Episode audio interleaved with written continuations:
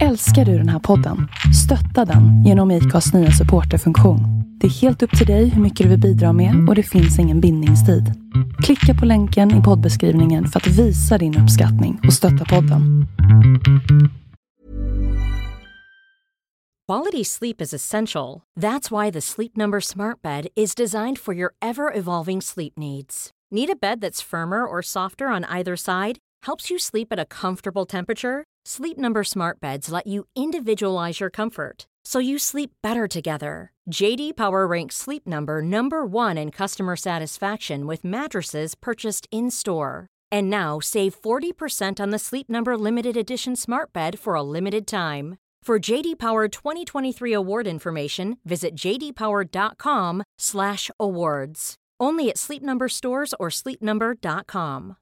Here's a cool fact a crocodile can't stick out its tongue.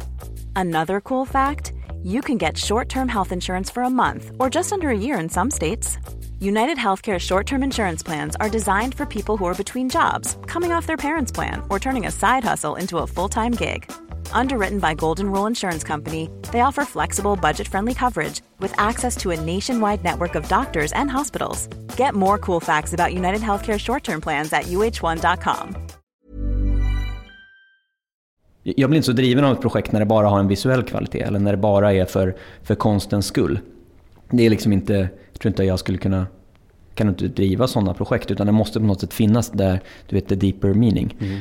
Och ibland, det behöver inte vara att den är, oftast är den inte till någon större målgrupp. Det kan vara väldigt inzoomade grejer men att det, det känns som att det här projektet kommer göra någon liten skillnad.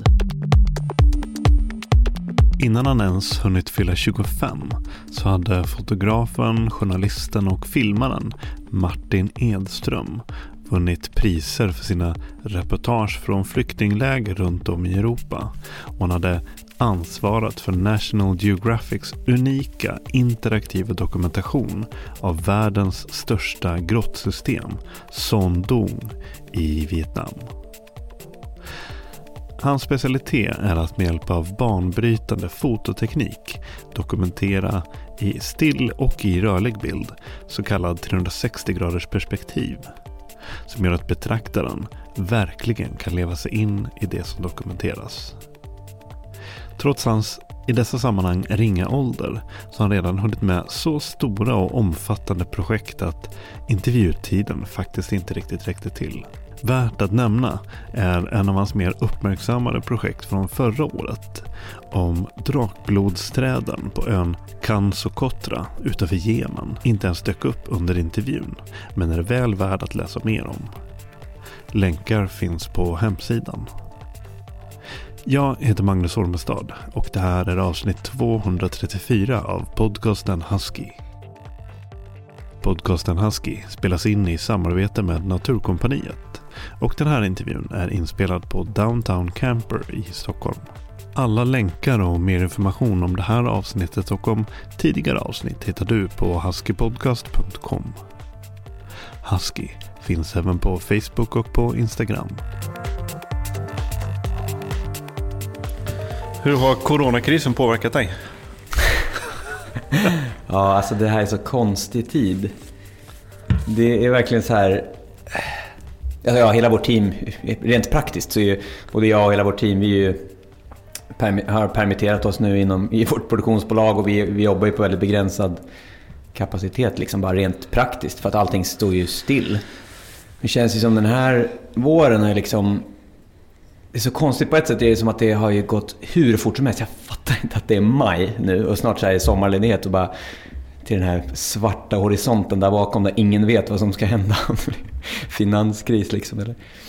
Eh, så det, det, är ju, på ett sätt känns det som att man går stört fort men sen går ju allt samtidigt i glaciärfart. Våra projekt, vi sitter just nu och redigerar, som tur är, eh, jobbar i två stora redigeringsprojekt för National Geographic och där eh, det, är liksom, det drar ju bara ut på tiden ännu mer för allas feedback. Alla ska höras på samtal istället för att se så, ja, processer som normalt sett bara tar några veckor dras ut i glaciärfart för att överallt står allt bara typ still. Så nej, det är sjukt. Är du förvånad att, uh, att det slog så här? Att, uh, att uh, uppstod och att det liksom spred Ja. sig som det har gjort? Blev du förvånad? Nej, faktiskt inte. Det är ju sjukt nog så här... Det, det här känns ju som eh, den här krisen jag. Den, den världsliga krisen jag har väntat på att få uppleva i mitt liv på något sätt. Någon gång måste det ju hända något. Och, eh, mor och farföräldrar kan ju berätta om krigstider. Liksom. Det finns ju alltid några stora händelser. Det är ju ingen, ingen kvar som kan berätta om typ spanska sjukan längre. Men jag, har, jag, jag, är, jag tänker väldigt mycket i worst case scenario. Det är jag som person. Det skulle framförallt min min livspartner Katja eh, vittna om. Att jag, jag, jag, jag har lätt för att måla, måla fan på väggen och tänka på worst case scenarios. Det är mycket så jag jobbar och planerar logistiskt. Liksom, allt projekt till privatliv. Men, och där har jag alltid, jag har alltid gått och tänkt att här, när slår det till? När, när, när ska jag få uppleva antingen min personliga kris, du vet, få, få cancer eller något sånt där. Jag- Det är jag väntar att att något sånt händer i livet också. Men jag har alltid tänkt att det, förr eller senare måste det här kriget, krisen, vad det nu är, hända. Så när det hände då tänkte jag, ja, ah, okej, nu, nu händer det. det dags? Ja. Och jo, och sen dessutom, man har ju sett, du vet, det finns ju flera dokumentärer, de, de har ju inte minst blivit kända nu här efter att corona slog till. Det är ju allt ifrån eh, Bill Gates och stora världstänkare eh, säger att vi väntar bara på att en stor sån här luftburen pandemi ska slå till. Det är, liksom, det är inte frågan om när, det är frågan eh, om... Eller nej, det är inte frågan om. Om. Det är inte frågan om, det är frågan om när. Och eh, ja, nu, nu händer det ju så att... Det är klart, alla, alla togs ju på sängen. Men om något så är jag lite glad nästan att det faktiskt blev någorlunda gradvis övergång. För att hade det här bara slagit till över en natt, eller man, man, hade man i januari fått reda på vad vi vet nu, om hur allting har stannat upp. Då känns det som då hade ju saker och ting kollapsat på ett helt annat sätt. Nu när det har dragits ut några månader, det är fortfarande en fruktansvärd katastrof för ja, både mänskligt och sen som ju övergår, kommer gå en hemsk ekonomisk kris. Men nu har vi i alla fall liksom sakta men säkert isats in i det. Och det, ja, världen kommer inte vara som förr. Nej. Var är hemma? Hemma är absolut i Stockholm. Det har det nog alltid varit. Och jag, må, många kan nog tro att jag skulle vilja bo utomlands eftersom jag kämpar hårt, eller många år har kämpat för att ständigt vara på andra ställen runt om i världen. Men eh, nej, det är verkligen i Det är Stockholm. här du landar. Ja, verkligen. Det har aldrig varit något annat. Och det känns, jag vet inte, jag skulle aldrig kunna tänka mig flytta någon annanstans än Sverige. Alltså, vi är ju det, vi är Nej, det bästa är det landet. någonting som, som står ganska klart när någonting sånt här händer också? Är att ja, men man är återigen väldigt glad över att man bor där man bor. Liksom. Ja, alltså jag har ju... Jag har väldigt mycket vänner i USA eftersom jag har åkt mycket dit fram och tillbaka. Framförallt inom fotografsvängen och Eh, via olika uppdragsgivare och sådär. Och det är ju helt makalöst hur man ibland... Eh, eller rätt ofta så känner vi oss du vet, rätt on par med USA. Eller man ska säga att vi känner oss rätt mycket som jämlikar. Men nu när den här krisen slår till, alltså, det kunde ju inte vara typ längre från sanningen. Jag har en av mina bästa, bästa vänner där som bor i Washington DC. Eh, blev nyligen uppsagd på grund av Corona och du vet tappade hela så här hälso, health benefits som det heter, det vill säga hela sitt försäkringsskyddsnät. Måste ju stå för det helt privat och betala liksom, jag tror det är 7-8 tusen kronor i månaden bara för att så här, vara sjukförsäkrad. Och här i Sverige vet man ändå att så här, ja, men, worst case scenario så är i alla fall täckt på den fronten. Och det, ja, det är... Ja, det är galet verkligen. Så man, man ska vara otroligt glad för att bo i Sverige och att man föddes här det, det är nyckeln till mycket. Det tror jag inte de flesta tänker så mycket på. Nej. Men det, Nej, men det är någon slags, eh, det har jag tänkt på flera gånger, det är något slags astronomisk vinstlott i tid och rum. Alltså just den här tiden och just eh, eh, det här landet. Ja. Att man har fötts in här liksom är ju en... ma- Man ska ju, vara, man ska ju vakna lycklig varje morgon så att Ja. man drog den vinstlotten. Nej, men det är ju det, det, det är verkligen svårt att Eh, beskriva, precis som du säger, alltså hur privilegierad man är. Och jag vet i mitt liv, hur, i mitt liv och i många av mina kollegors och vänners liv, hur mycket det, det man kan genomföra i sitt liv och hur långt man kan komma i karriär och privatliv och allt det här. Hur, det är så otroligt mycket av det som ju bara vilar på det här fundamentet av att faktiskt föddes i Sverige. Så jag, jag kan inte tänka mig att någonsin flytta eller skaffa något annat medborgarskap. Liksom. Det, det går inte att komma ifrån. Man kan ju vara hur mycket karriärmänniska eller entreprenör eh, som man vill. Men råkar man födas råkar man födas på fel ställe här på jorden, då spelar det ingen roll hur mycket vilja du har. Det, det är en grundförutsättning. Ja, det är större sannolikhet att Spotify kommer från Stockholm än från Kabul Ja, herregud. Det, det finns liksom ingen... Nej, verkligen. Det, det går inte att komma undan hur, hur viktigt det är. Och det är jag så tacksam för. För det... Att få ha sin bas i Sverige, speciellt nu under coronatider. Alltså det... Här... Jag hoppas ju att den här modellen som vi går på nu, där vi faktiskt... Där ju omvärlden tittar på oss som lite ett galet experiment, att vi faktiskt försöker eh, ha en annan väg än att bara stänga ner allt. Men det verkar ju just nu, när vi sitter här i alla fall, som att det någorlunda funkar. Och om det fortsätter göra det då... Nej, det, det, det är fantastiskt att vara här just när en sån här enorm kris bryter ut. Eh, var i Stockholm mer specifikt har du vuxit upp? Vad sa du? Var någonstans i Stockholm mer specifikt är det som du har vuxit upp? I Sollentuna, Sollentuna? eh, utanför Stockholm, norr om Stockholm. En av förorterna som var... Det är ett väldigt fint litet, eh, liten förort när jag tänker tillbaka på det. Jag ville väl bara därifrån och hatade väl på massor av sätt när man gick i skolan. Men det är verkligen... Ja, det, det, är en så här, det är en fin förort med mycket natur. Där, där jag växte upp liksom i ett jättefint litet område med mamma och pappa, vår fina lilla medel, eh, medelklassfamilj på alla sätt. Liksom, i ett litet radhusområde. Så det, det hade nog kunnat vara en tryggare uppväxt egentligen. Hur, eh, hur, var ert, hur såg ert friluftsliv ut? Var det ett klassiskt svenskt? Nej, det där är faktiskt intressant. För jag, jag skulle nästan säga att min, fam- eller min, min mamma och pappa i alla fall, det, har inget som helst intresse av friluftsliv. Ska jag säga. Så jag, eh, det, det, det förvånar nog många som, som känner mig. För att jag, jag älskar ju friluftsliv och jag, det är ju så jag semestrar. Om, om det inte är jobbet när det är expeditioner och grejer så älskar jag att vara ute i, ja framförallt i Sverige. Sverige, Norge och Norden. Upptäcka friluftslivet, vandra och packraft och allt vad det kan vara. Men mamma och pappa har liksom, jag tror inte de någonsin har sovit en dag i tält knappt. Eller knappt, jag tror inte det. Och jag spenderar liksom månader per år i tält. Men Var det din, din tonårsrevolt? Att bara, jag ska, jag ska gilla friluftsliv? ja, alltså, det var nog inte någon medveten revolt, men jag har ju tänkt på det och i diskussioner med andra så har jag insett att ja, fan det, det ligger nog något i det där. För mamma och pappa har, de jobbar på SAS båda två. Så jag har ju växt upp snarare i ett väldigt internationellt eh, eh, sammanhang på det sättet. Vi har rest liksom jorden över. Men aldrig någon form av friluftsliv utan snarare sett, sett världen på många sätt. Så det var ju fantastiskt. Men jag minns ju hur jag verkligen, alltså när, jag, när jag kom tillbaka efter skollovet till, till plugget och alla pratade om hur de hade varit i fjällen och hur, ja, men vad de hade gjort, hur de hade åkt skidor, vad de hade börjat lära sig och du vet, den här schismen när vissa började välja snowboard och skidor. Just Då hade jag fortfarande aldrig stått på ett par skidor liksom, för det var inget min familj gjorde. Så det, eh, sen är ju just skidor har inte blivit någon favoritsport för, för min del, men just det här med friluftslivet, det, tog, det, det var först efter gymnasiet när jag liksom Nästan när jag hade flyttat hemifrån. Det var då det började ta fart och sen dess har jag varit i fjällen men, varje men, sommar. var, men varför liksom, och hur? Var, varför jag hittade till Ja. friluftslivet? Ja, men det, det har alltid varit så här... Det, det är väl lite flykten.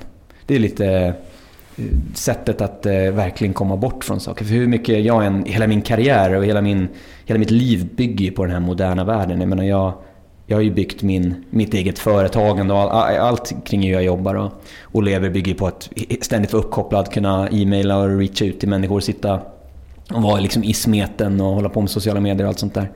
Det har ju varit en så viktig en, en så viktig del av hur jag utvecklats som person och kunnat göra de projekt som jag jobbar med som nog inte hade varit möjligt om vi inte hade värsta den här hektiska moderna eran med massa digitala verktyg framför eh, fingrarna.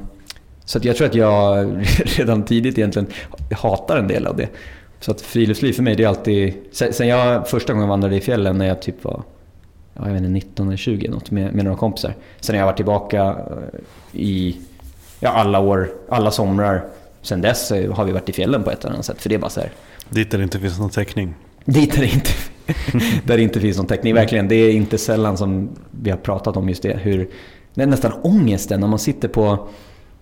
Eller friheten när man åker på fjällsemester och när man bor i tält och bara vet att inget kan nå en. Ja, och det är så här, ja, men det är ingen idé att slå på telefonen och kolla efter Nej, täckning. exakt. Utan Det är ingen idé, det finns Nej. inte. För, och sen är det den där ångesten när man sitter på bussen tillbaka från, från fjällen eller från trippen. Och det, det kan även vara på jobbresor när man varit utanför täckning.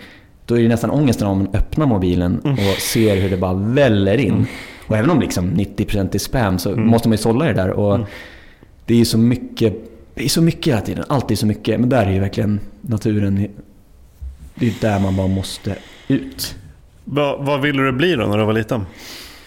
Ja, det där är en så svår fråga. Jag, jag tror jag hoppade mellan väldigt många olika saker. Alltså, är, man har ju de här klassiska som astronaut och man drömde om sådana här crazy bananas yrken.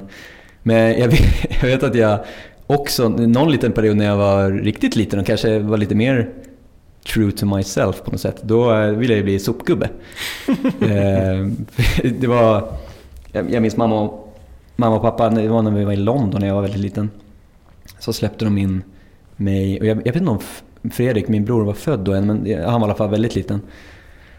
Och så, det här har de ju berättat för mig så jag kommer inte ihåg det. Men då släppte de in mig och, på den stora leksaksaffären där, Hamleys eller eh, vad det nu heter. Det, det, det är en stor, stor mm. leksaksaffär i London som är känd. Och sa att jag fick ta vad jag ville. Och då, eh, liksom den, den cyniska i mig tycker att barnet borde ha gått in och tagit något som var väldigt dyrt och väldigt stort, ett tv-spel och så. Det, var, det här var väl tiden när typ Sega Mega Drive just hade kommit. Alltså. Men då tog jag en liten modellbil av en sopbil. Som... Eh, ja, det, det, var det jag ville ha i den där leksaksaffären. Det där är så jäkla kul för vi, jag har ju en son som är lite mer än tre år. Och, eh, och just det här, han har ju en sopbil som vi har fått från någon sån där. Mm. Och det är bara just att ja, men det är en sån, och det är en sån, det är en sån eh, vedertagen leksak. Ja. Sopbilar.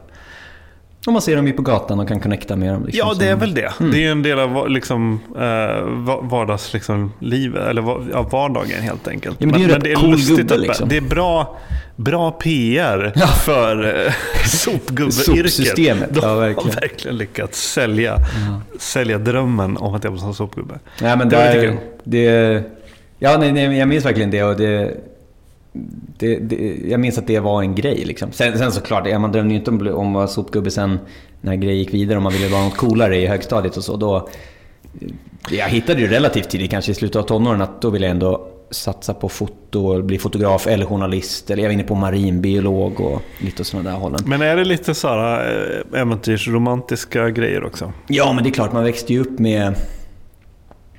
Det var det jag har, aldrig velat bli egentligen så här riktigt du vet, äventyrare för äventyrets skull. Det har jag liksom aldrig riktigt känt någon eh, lockelse till. Det, det kan ju låta konstigt eftersom det blir mycket äventyr i mitt, i mitt jobb så.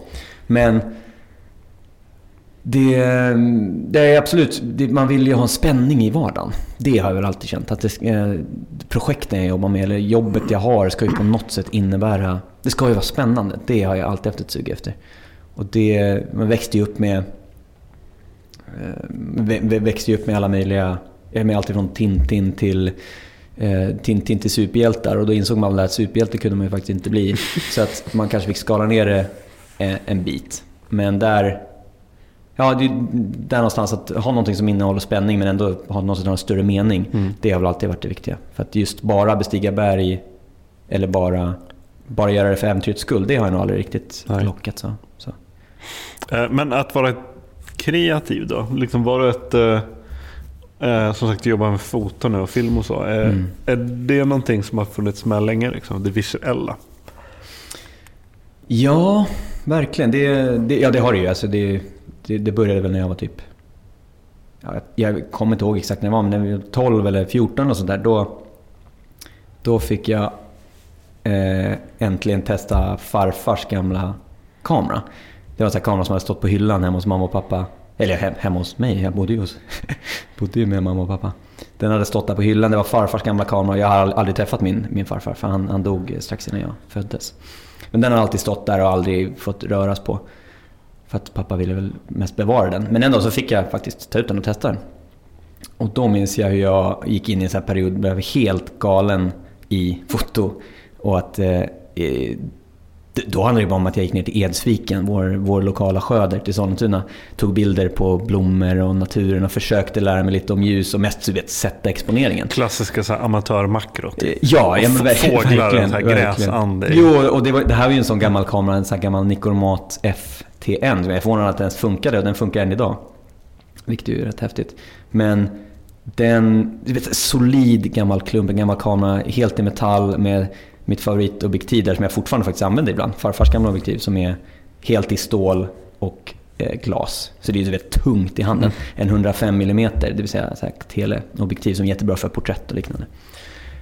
Och då, så jag började ju så, framkallade film. Jag, då jobbade jag för S-posten, det heter ett så här gammalt, eh, eller det finns säkert kvar, tidnings...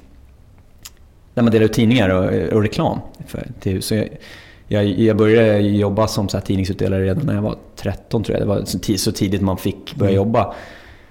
Och det var mina föräldrar som såg till att jag lärde mig att man faktiskt ska tjäna sina egna pengar. Vilket var en viktig läxa. Som, eh, ja, det var viktigt att jag lärde mig. Men då, mycket av de pengarna, de väldigt, väldigt begränsade resurserna man tjänade på ett sånt litet yrke som 13-åring. Då vet jag att jag köpte film och framkallade. Och både mamma och mormor och alla var ju såhär, men ska, va, ska du lägga pengar på att bara framkalla bilder?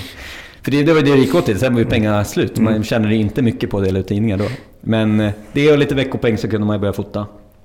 Och så, ja men sakta men säkert växte det där till ett stort intresse. Jag fotade ju liksom alltid när vi var på semestrar. Mm. Och, men hela tiden analogt? Ja, ja då, då var det analogt. Det var ju bara för då hade ju knappt digitalkamerorna mm. kommit. Du vet, de var ju så himla dyra då också. Mm. Och, och sämst, mm. helt ärligt. Men jag minns... Det var ett tydligt moment. En bild som jag fortfarande... Bild som jag fortfarande minns. Där jag insåg så här, kraften i, i så här foto. Att så här, jag kan kanske göra det här. Kanske kan jobba med bilder. Det var när vi var i Thailand. Med mamma och pappa. Jag, återigen, jag vet inte vad jag var. Kanske 14. Något sånt där. 15. Och eh, åkte på... Åkte på en flodbåt där utanför Bangkok tror jag det var. Eller så var det i Chiang Mai eller något sånt där. Vi, det var en period när mamma och pappa var helt förälskade i Thailand. Och vi var där massor av gånger. Så, så åkte vi på den här flodbåten och det var första resan när jag vågade vet, närma mig att ta bilder på människor. Och så här, försöka faktiskt ha något annat i sökaren än liksom blommor och bin mm. nere i, i Stockholmsförorten. Och då lyckades jag till slut här, ta modet till mig och fota en... Eh, det var en flicka som var... Hon, hon måste ju vara bara ett barn som var 5-6 år eller någonting. Men som, som var på den här flodbåten. Och jag lyckades ta mitt första porträtt. Och det var, det, det var med farfars gamla kamera. Det var med det här 105 mm tunga objektivet. Så jag lyckades både då faktiskt fokusera, eh, vilket är knepigare än man tror i snabba situationer. Fokusera helt manuellt, sätta exponeringen så den blev bra och ta en bild när hon tittade in i kameran och fick mm. det här porträttet. Och det är fortfarande en, för min del en av de viktigaste bilderna. För när, jag minns ju jag satt då, och då var det analogt så jag visste inte att det hade blivit något. Men jag satt och tryckte på den här filmrullen och kände bara, ah, hoppas, hoppas att det, det fastnade. Mm. Så kom jag hem, framkallade det, fick det i posten och så bara, så var det en bra bild, ett bra mm. porträtt. Och jag hade liksom lyckats ta ett porträtt. Ja. Och då kände man så här, oh, wow. Det, det är inte bara, så här, jag, jag, kanske kan, man kanske kan jobba med foto, man kanske mm. kan mm. göra det här. Men vad, blev det något, eh, någon uppföljning på det? Liksom rent, uh, gjorde det att du tänkte att ja, men nu ska jag för du sökte sen och, och pluggade journal, ja, exakt. Eh, journalist. Var det liksom som en viktig eh, milstolpe så att säga? Ja, jag tror att det, det, var, jag hade nog ingen riktig sån... Jag insåg ju redan där när jag var liksom tonåring att ja, med foto det är ju riktigt coolt. Sen har man ju också hela den här vågen bakom sig, eller mot sig, där alla eh, alla hela tiden säger att äh, men foto och media, det ska du inte jobba med, det är ju otroligt osäkert. Och mm. Det hade de ju rätt i. Det är ju väldigt osäkert och, och mm. knepigt på många sätt. Men det hade man ju emot sig. Så att det var väl många år där på gymnasiet och velade mig fram och tillbaka. Jag ska inte säga att jag spikrakt bara sprang mot att bli Nej. fotograf så. Men jag pluggade ändå, jag pluggade natur på gymnasiet och så tog jag en, eller två eller tre kanske, fotokurser då. Och insåg att ja, det här, har ändå, det här är ändå en grej för mig. Och sen sökte jag mig till journalistutbildningen och jobbade som eh, och blev eh, reporter ett tag till och med. Men fotot var ju alltid så här, det har jag aldrig släppt. Och till slut så växte det ju och mm. blev till, en, till, till, till det jag mm. jobbar heltid med. Liksom. Men den här kopplingen, alltså vad kan man säga, synen på tanken kring så här, det här historieberättandet. Mm. Och väva in bildkonsten i historieberättandet. Är, mm. är, för jag menar, det är väl väldigt många som är fotointresserade men som bara ser det visuella i det. Mm. Och kanske liksom, ja, man, att skapa ett fint objekt i stort sett. Liksom, mm. Ett fint minne. Men att kunna se det även som en del av historieberättandet. Det är inte alla som, som tänker på det på det sättet. Nej, nej verkligen. Nej, det tror jag jag, jag insåg tidigt. Det var ju så här som... Eller insåg tidigt, det, det, kanske insåg det sent till och med. Men alltså man var det något jag tror jag förstod. Att ska man ge sig in i en karriär som har med foto och eh, fotojournalistik att göra. För jag insåg att jag ville inte börja jobba med modefoto. Jag ville inte börja ta bilder på produkter. Så, utan jag ville ut i världen och mm. ta hem delar av verkligheten. Ska man göra det så är det inte... Det, det tekniska är nog inte grejen. Utan det, det är storyn som kommer att vara viktiga. För det jag trollbinds av, och det jag alltid har trollbundits av, är ju, är ju bra berättelser. När jag har alltifrån satt på, på landet och tittade i morfars gamla National Geographic magasin och man fastnade för så ikoniska bilder och berättelser. Även om man var för liten för att ens fatta, fatta vad som pågick ute i världen så kunde man ju titta på en sån här en bildberättelse. Ja men ta en sån klassisk från Steve McCurrys berättelse från Afghanistan. De flesta känner bara till typ det omslaget där man ser en väldigt klassisk, eh, Nej, The Afghan Girl. Exakt. Ja. Som är en väldigt känd bild. Men när man faktiskt bläddrar i magasinet, som ju de flesta troligtvis ändå inte har gjort. Mm. Eh, när man går bortom den fantastiskt kända omslagsbilden, då bläddrar man igenom en story som i grunden handlar om, om krig. Och berättelsen kring det. Det vill säga man dras in i det där ansiktet. Den är ju mm. på omslaget och den har alla sett. Men när du faktiskt bläddrar igenom magasinet, då är det liksom en 20 sidor lång story där talibanerna står med, med vapen. Och man får reda på att den här lilla flickan som var på omslaget, vars ögon man fastnade för, för att det är en fantastisk bild. Hon blev fotograferad i ett klassrum där, och hela hennes, eh, hela hennes familj och folk är på flykt. Och ett, ett land slits isär. Och det här är sånt man... Jag minns ju, den, den, den där är en sån här klassisk story som de flesta har inspirerats av. Men den är så tydligt exempel på den tekniska kvaliteten där av att bara ta det där porträttet. Ja, men, ja, det, det är ju en del, det blev ju en bra bild. Men det är ju själva storyn på något sätt, det är ju där det finns en möjlighet att göra skillnad. Det är ju där, det är faktiskt när man bläddrar igenom de sidorna mm. i magasinet, det är då man ja, men det, fattar. Bildens möjlighet att på något sätt sälja in en berättelse också. Liksom ja, att, eh, och, och, även då såklart komplettera. Det, mm. ena, det, blir, det bildar en helhet så att säga. Ja, och det där det var väl det jag insåg tidigt att där, för jag, jag minns hur jag sa redan när jag bestämde mig för att jag ska ändå satsa på det här med frilansandet och, och bli, bli fotograf lång, långt senare. Då har jag alltid haft bilden av då måste jag göra det här helhjärtat. Jag måste satsa. Det kommer ta liksom 15-20 år. Det här är inget som man bara kastar sig in i och, och liksom frilansar i något år eller ett halvår. För det, det kommer nog bara gå på minus.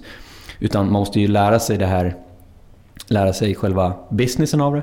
Men och insett det handlar om att berätta om det handlar om stories, det handlar inte bara om bilder. Det handlar inte om teknisk kvalitet och att bli en fantastisk teknisk fotograf. Det handlar om att gräva fram berättelserna mm. och, att, eh, och att ta dem hem. Det är det, det, det, det, är det jag blev intresserad av också. För när jag, allt, allt man egentligen vet om världen har man ju själv lärt sig genom media. Mm. Eh, förutom det man faktiskt har sett på sina resor. Men där är ändå vi, de flesta av oss har en rätt limiterade resor där vi inte kommer i kontakt med så mycket av världens Ja, och jag problem. menar när man väl reser någonstans då har du, en, då har du redan skapat en bild av ja. hur det kommer vara och hur du ska tolka medvetet och omedvetet hur du ska tolka allting som kommer ske dig på plats. Exakt. Och den förut, liksom den... Det bestämmer ju 90% av upplevelsen. Liksom. Ja, precis. Ja. Och, och, och, det har du ju redan alltså, äh, skaffat dig genom media. Ja, exakt. Typ innan, så. Och där hade jag väl en väldigt förskönad bild också av det är det som blir så stor clash när man faktiskt typ växte upp. Och från att vi hade rest hur mycket som helst med min familj, från att mamma och pappa är så här riktigt grymma trixare på att resa. Så vi hade ju rest världen över redan när jag var, när jag var väldigt liten. Att gå från det då, semesterresandet, som ofta är en rätt skyddad verkstad. Liksom, mm. Där man känner som att man är liksom inlindad i en liten bomull. Eh, att faktiskt så här, ge sig in i en värld där man med nya ögon försökte faktiskt porträttera människor och jobba med det som liksom ligger bortom semesterorten. Oftast i samma land, kanske till och med bara distanserat med några, några mil.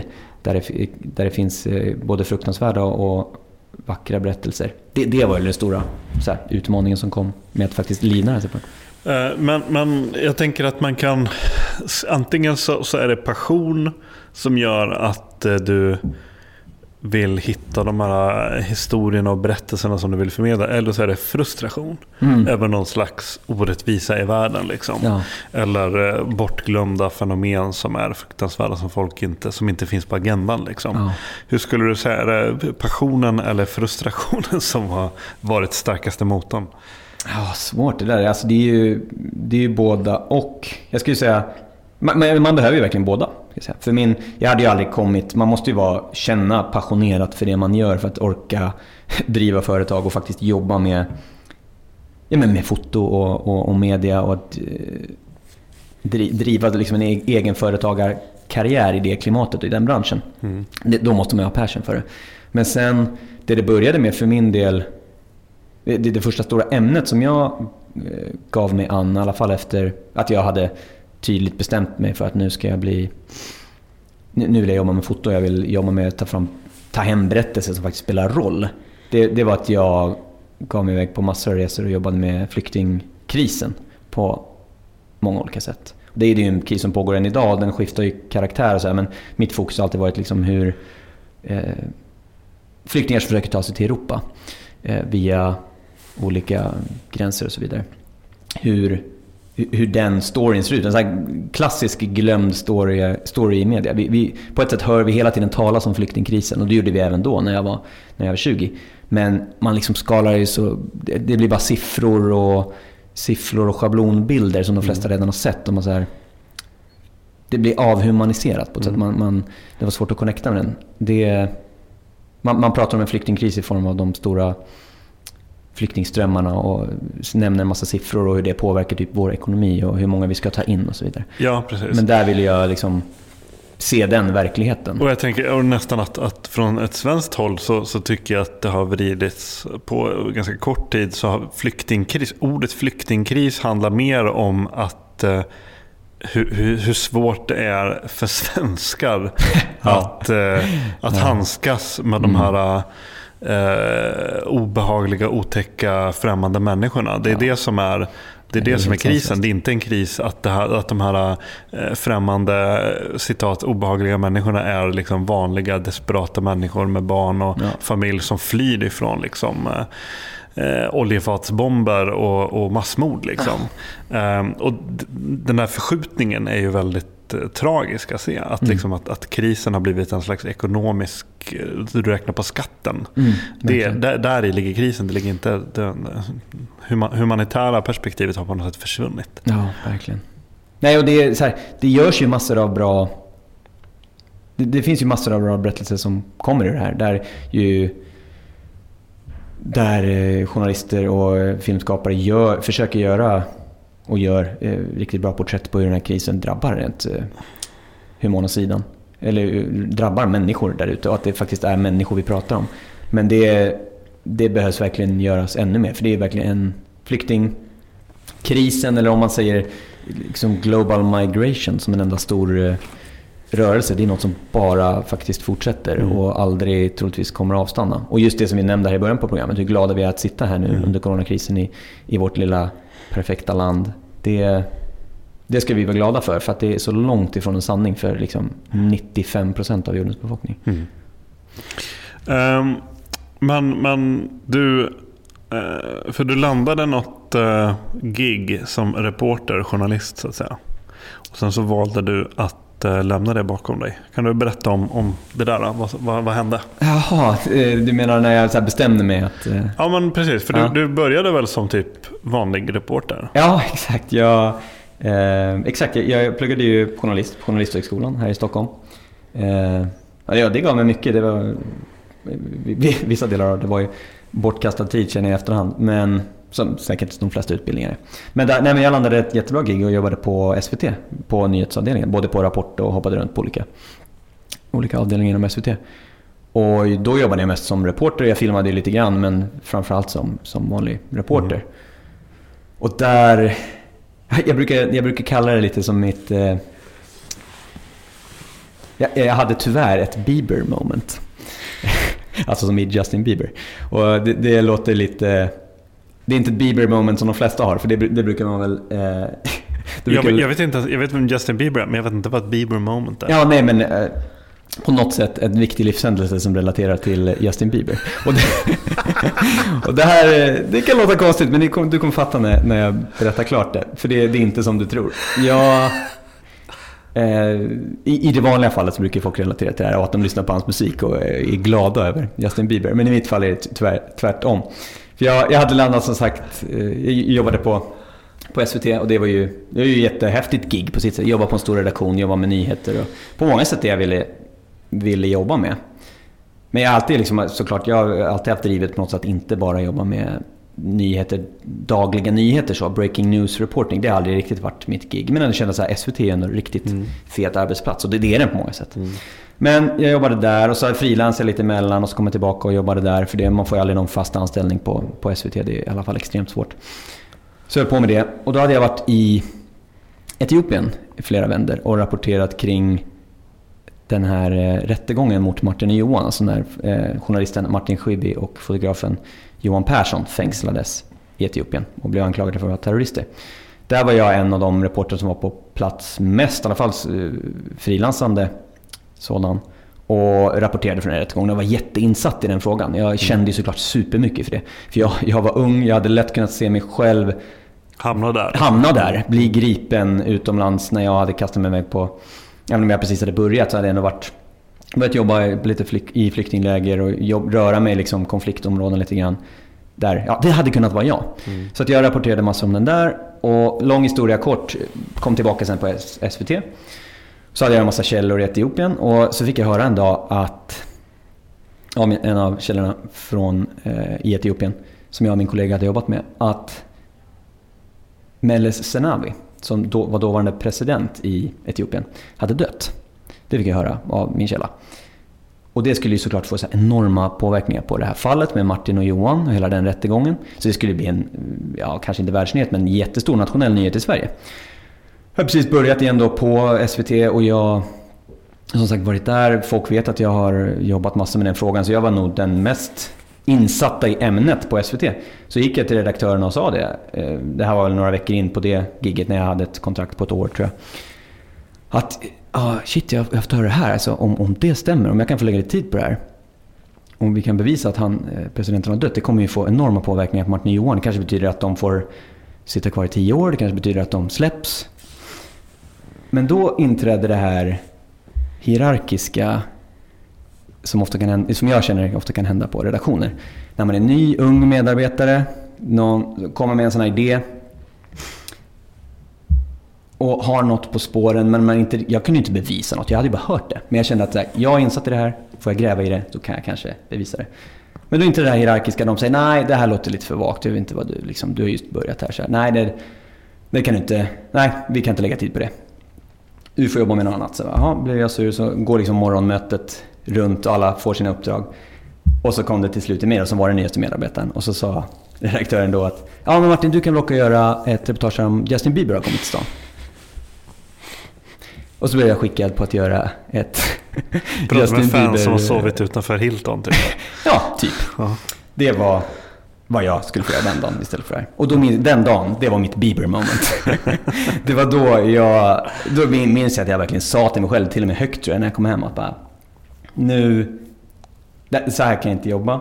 Det, liksom, det, det, funkar inte.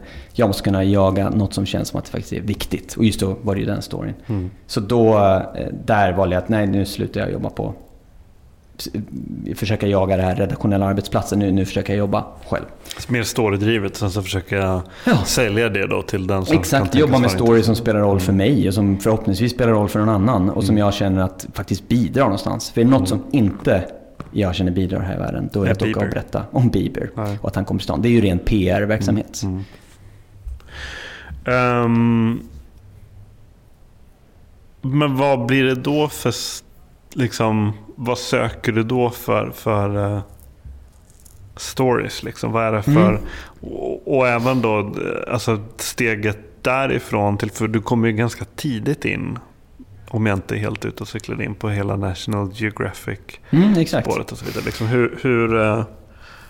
Ja, där, det började ju då med att jag... Det var då jag gav mig i kast och jobbade i två, tre år i alla fall med att bara försöka göra så mycket, fördjupa mig i flyktingkrisen väldigt mycket. För det, det var extremt mycket på tal då. Mm. Men det är alltså kring 2015 då eller?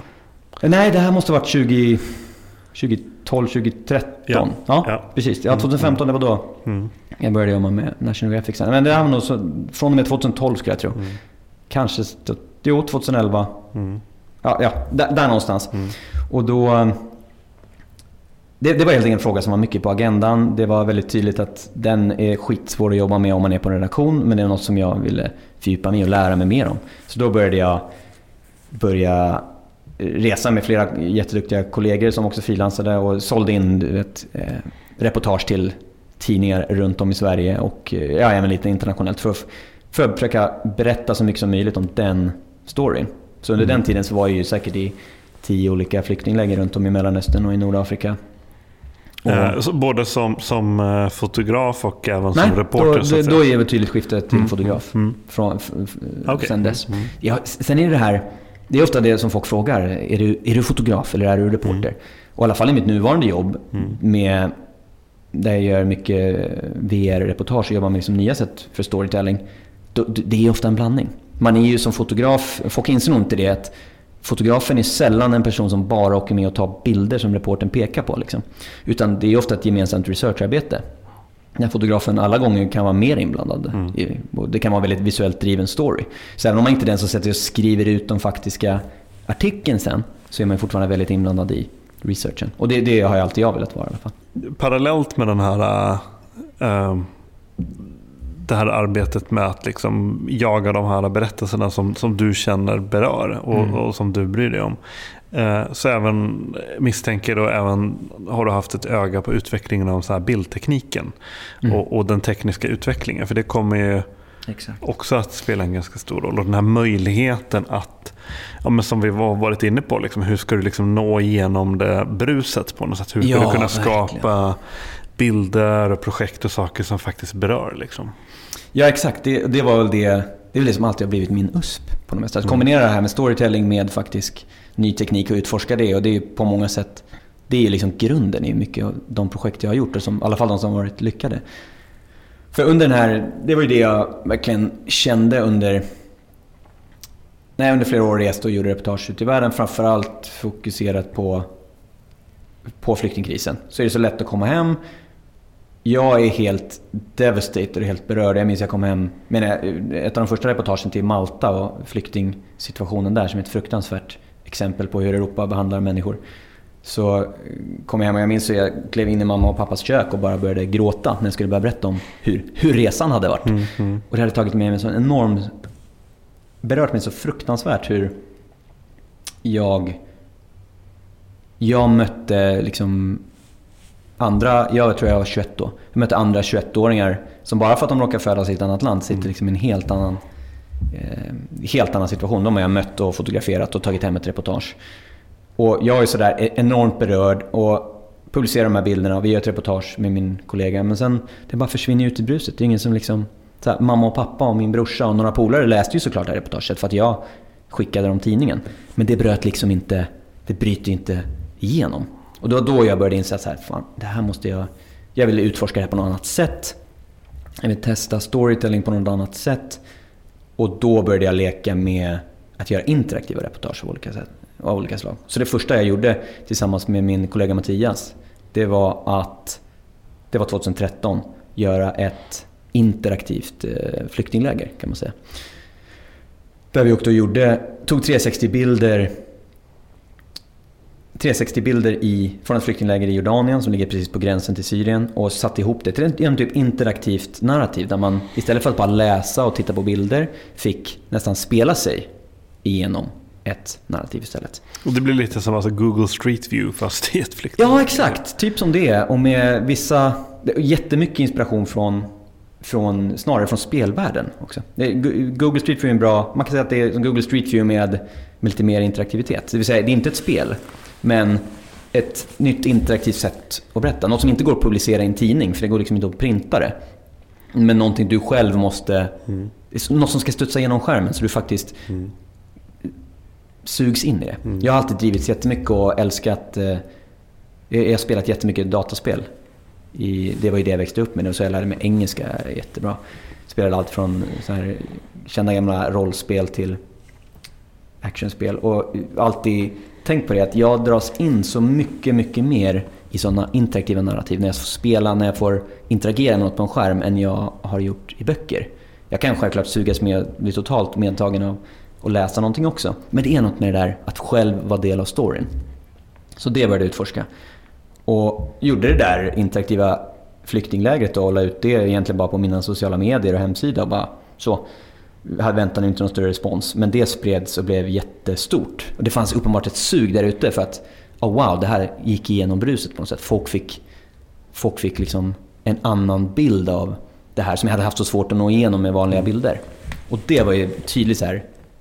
Bildens kraft liksom och mediets kraft. Ja, och det här, just det här på något sätt använda internets kraft. För vi har ju, det är så roligt med, med internet och våra medier att vi, när internet kom, det mesta vi gör online det är ju typ att vi replicerar våra dagstidningar som är printade medier. Det vill säga man scrollar och tittar på någonting som är rätt platt och 2D och det är bilder. Vi, vi liksom bara trycker tidningarna fast online. Men det finns ju så mycket mer där. Vi kan ju göra så mycket mer på webben. Och att utforska det så att människor faktiskt får spela sig igenom, eller i alla fall interaktivt ta sig igenom stories. Det blev liksom min grej och det insåg jag att det här, det här vill jag jobba med och utforska. Och där började väl hela min karriär bara snowballa. I, och det där kändes ju, jag hittade helt liksom rätt i, mm. i det mediet, i det mm. formatet. För vad blev, vad blev, liksom fort, vad blev förlängningen på, på det där reportaget? Ja, det blev ju att Alltså, I grunden, så, just det från flyktinglägret, det var att det, det spreds jättemycket och gav mig massor av uppmärksamhet. Jag vann pris för det i Årets bild, som ett så här specialpris i Årets bild i året har jag för mig. Och det fick jättemycket uppmärksamhet. Jag blev uppringd av redaktörer från eh, AP, alltså Associated Press och Reuters och folk som ville ha med mig på brainstormingmöten för nya digitala sätt att berätta. Och så här. Du vet, då insåg man att oj, det här... Och då är du hur gammal då? Ja, det var 21 tror jag, eller 22. Ja. Och jag kände att det här är ju uppenbarligen den typen av... Ja. Det, kombinerade liksom teknik, journalistik och foto för mig mm. på ett sätt som... Och den här påverkansmöjligheten, faktiskt få mm. något som du vet min, min brorsa, som jag numera jobbar med, men eh, när jag gjorde det där interaktiva flyktinglägret, det kunde jag skicka till honom. Och jag vet att han bara la fingrarna på tangenterna och så, här, så klickade sig igenom det här. För det är ett format som passar och kan bryta igenom på ett annat mm. sätt. Medan om jag skickar en länk till något eh, jag hade fotat till någon av mina polare på den tiden så var det lite så här, ah, ja, ännu en, ännu en artikel. Mm. Mm.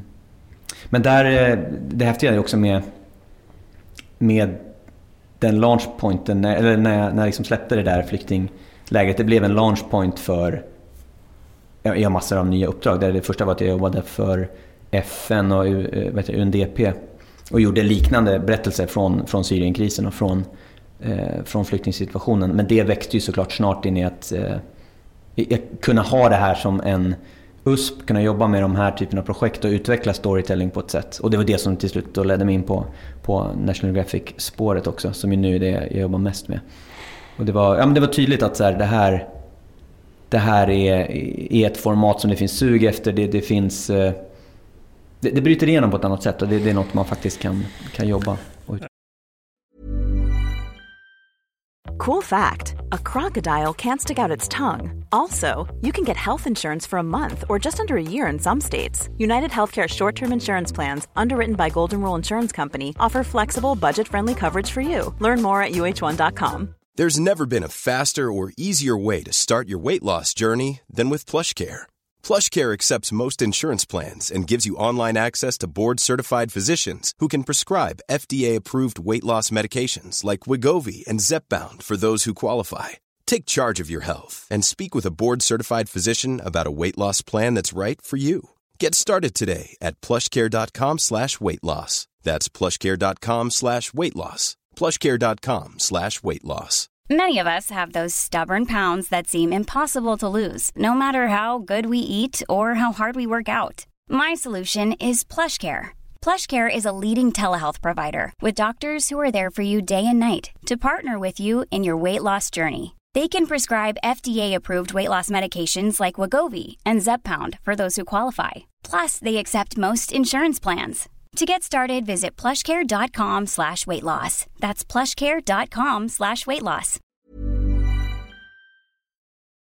Finns det eh, stunder och situationer, jag bara ser framför mig hur man så här, Alltså att överhuvudtaget röra sig i ett flyktingläger utan att vara så att säga flykting eller den som står och delar ut en spruta eller mat eller någonting. Det måste vara väldigt problematiskt. Mm.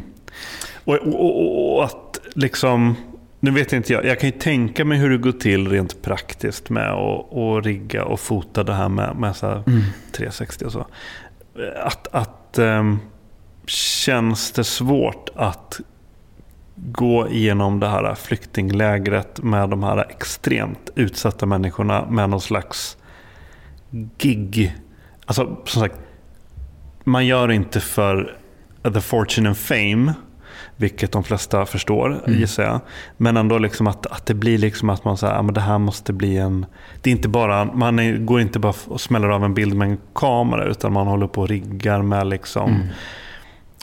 Det blir ett större medialt projekt på plats. Mm. Blir det en slags moralisk brottningskamp och att man, att det känns lite, att man känner sig lite smutsig? Ja, men rent, alltså, rent objektivt, om någon, om någon tittade på det här med en drönare, då kommer det en vit snubbe in med liksom och monterar upp sin lilla, sitt lilla studiogig mitt i en situation Exakt. där folk är väl, Och väldigt med utsatta. utrustning som kostar mycket. Mm, verkligen. Eh, jo, och det där, hela säkerhetsaspekten och sånt där, det, är- det är inte bara i flyktingläger, utan är alla möjliga miljöer. Ja, du, jag, jag tänkte inte Nej, säkert. exakt, just utan- den här, den här disparansen liksom Ja, mellan liksom, människor som inte har nått och sen så kommer man in. Men så, Mm. och syfte, ändamålet helgar medlen såklart. Och liksom så här, syftet är att på något sätt sprida den här historien. Men alltså, Mm.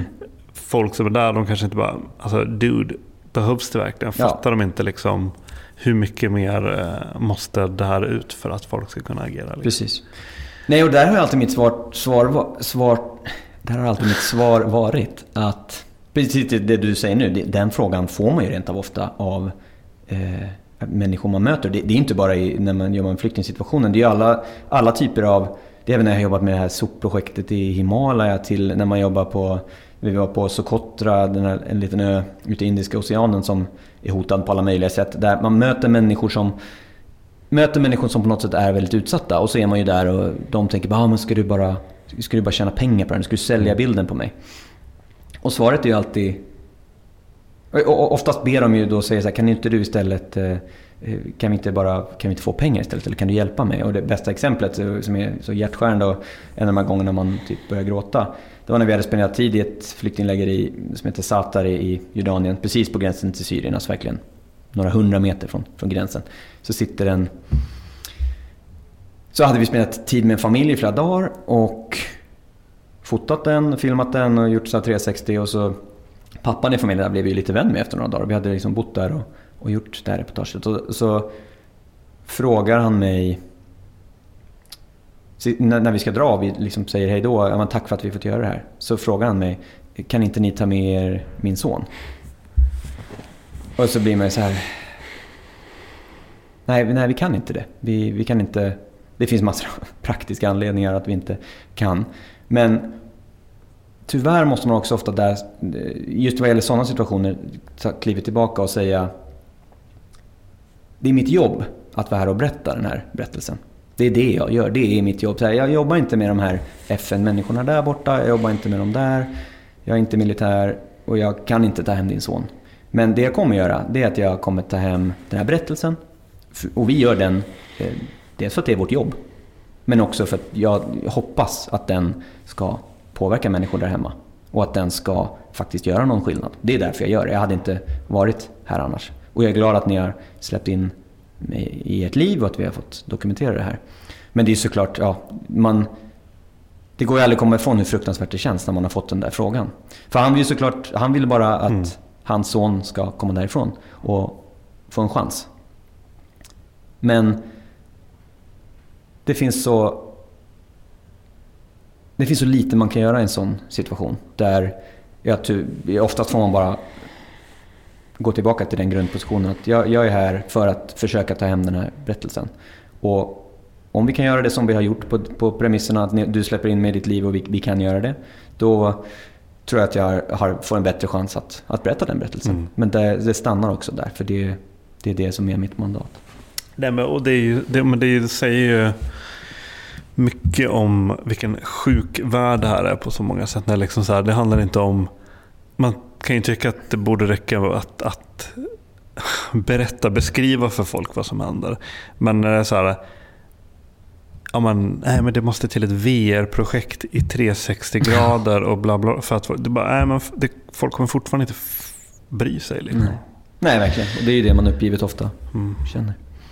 Um, då måste det ju kännas, alltså från att ha jobbat i ett sånt sådana tragiska eh, eh, omständigheter så måste det ändå på något sätt vara skönt att på något sätt distansera sig och jobba mer då med eh, alltså, mer klassiskt spektakulär naturfoto eller vad man kan säga. Ja.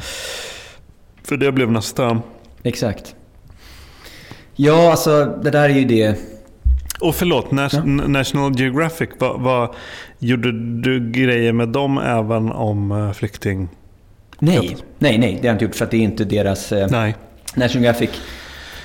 Det, det finns absolut eh, en, en del av eh, National Geographic som, där, det går att pitcha och göra den typen av större berättelser mm. om flyktingkrisen och liknande. Och det, det görs ju, men det är inte riktigt rätt forum för den typen av med löpande rapportering kring de, de jobbar inte med löpande rapportering kring, kring sådana händelser. Mm. Utan det är ju mycket större projekt. Mm. Men jag tror att det för mycket, mycket vad gäller flyktingkrisen, för min del i min, både högst personligen, alltså hur jag relaterar till den i, i, i mitt liv, i mitt privilegierade lilla liv och den lilla insikt jag har fått i det. Så jag tror att jag, kommer komma, jag vill komma tillbaka till att jobba med de frågorna. Men det är också fruktansvärt tungt. Alltså det är verkligen, när man kommer hem från de resorna och träffat människor och man du vet, man kommer kom hem från en sån här resa och i, så sitter någon här hemma och har typ ångest över vilken iPhone de ska köpa. Mm.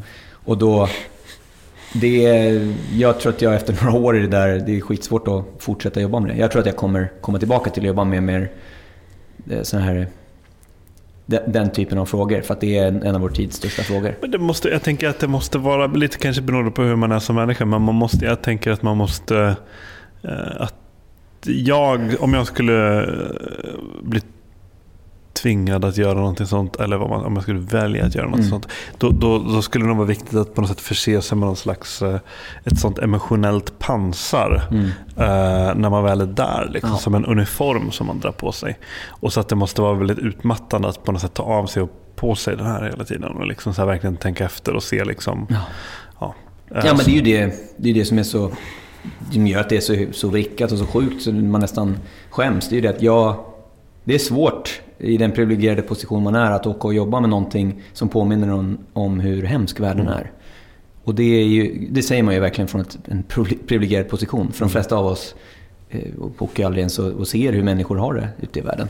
Men ja, det, det, är den sanningen där. Att det finns jättemånga fantastiska fotografer som dag in och dag ut jobbar i krigssituationer. Och fortsätter dokumentera riktigt hemska grejer. Jag tror att jag...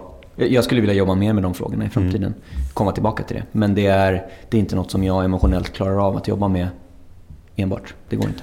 Men finns det någon slags gemensam nämnare då mellan de stora projekten du hittills har jobbat med?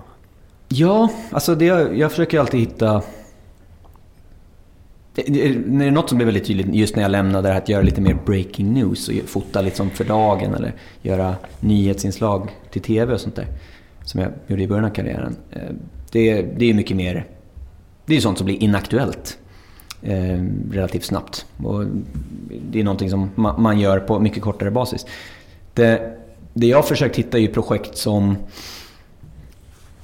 en självklar faktor är ju alltid att jag vill att det ska kännas meningsfullt och att jag gör det för att det på något sätt kan påverka. Ibland tror jag, eh, eller kanske typ oftast, på gränsen till eh, att det är lite åt aktivisthållet. Mm. Vilket ju i många journalistiska kretsar, när man jobbar med dokumentärfoto, så är det en big no-no. Mm. Det ska man ju inte. Det måste vara superobjektivt. Det ja, och det, det, det, det, ska det fortfarande vara. Jag tror att eh, jobbar man som grävande journalist, jobbar man med att faktiskt granska makten eh, i journalistik, då är det superviktigt. Men gemensamma nämnaren i mina projekt är väl snarare att försöka påverka och hjälpa den situation som det dokumenterar. Oavsett om det är med det här kring plast och sopor eller om det är, är kring eh, ja, kring flyktingkrisen eller att eh, skydda, skydda områden där ute i världen och liksom etablera skydd för fantastisk natur så finns det alltså, Jag vill gärna... Jag blir inte så driven av ett projekt när det bara har en visuell kvalitet eller när det bara är för, för konstens skull. Det är liksom inte... Jag tror inte jag skulle kunna kan inte driva sådana projekt utan det måste på något sätt finnas där, du vet, the deeper meaning. Mm. Och ibland, det behöver inte vara att den är... Oftast är den inte till någon större målgrupp. Det kan vara väldigt inzoomade grejer. Men att det, det känns som att det här projektet kommer göra någon liten skillnad. Men, men, är det det som utgör på något sätt den räta linjen mellan eh, flyktingläger och flyktingkrisen till, till Vietnam och, och Sondong-grottan? Ja, på något litet sätt. Det är ju såklart två extremt skilda världar. Jag minns mm. jag gick, alltså min hjärna... För rent tids, på tidslinjen så måste det här ligga ganska nära varandra. Ja, det låg jättenära varandra. Ja. Det gick verkligen från att jag typ bara reste till... Eh, jag tror just hade varit så här Rwanda, Uganda och eh, Algeriet och liksom jobba med flyktingkrisen till plötsligt så kan jag liksom fota från att då ha jobbat med de här interaktiva grejerna i flyktingläger så nu ska vi göra ett av världens största grotta och som håller på att, eh, som håller på att bli offer för värsta mm. utbyggnaden. Mm. Eh, så det, det, var ett stort skifte i min hjärna. Men det, är ju, det handlar ju på något sätt om att time and story från världen och få folk att inse något som antingen gör att de ändrar något i sina vanor eller skriver på ett eh, upprop för någonting eller på något sätt så här, joinar kampen för någonting. Det är väl den lilla gemensamma nämnare som finns. Men sen den stora gemensamma nämnaren såklart är ju använda de här nya formaten för att få människor att faktiskt bara bry sig om något.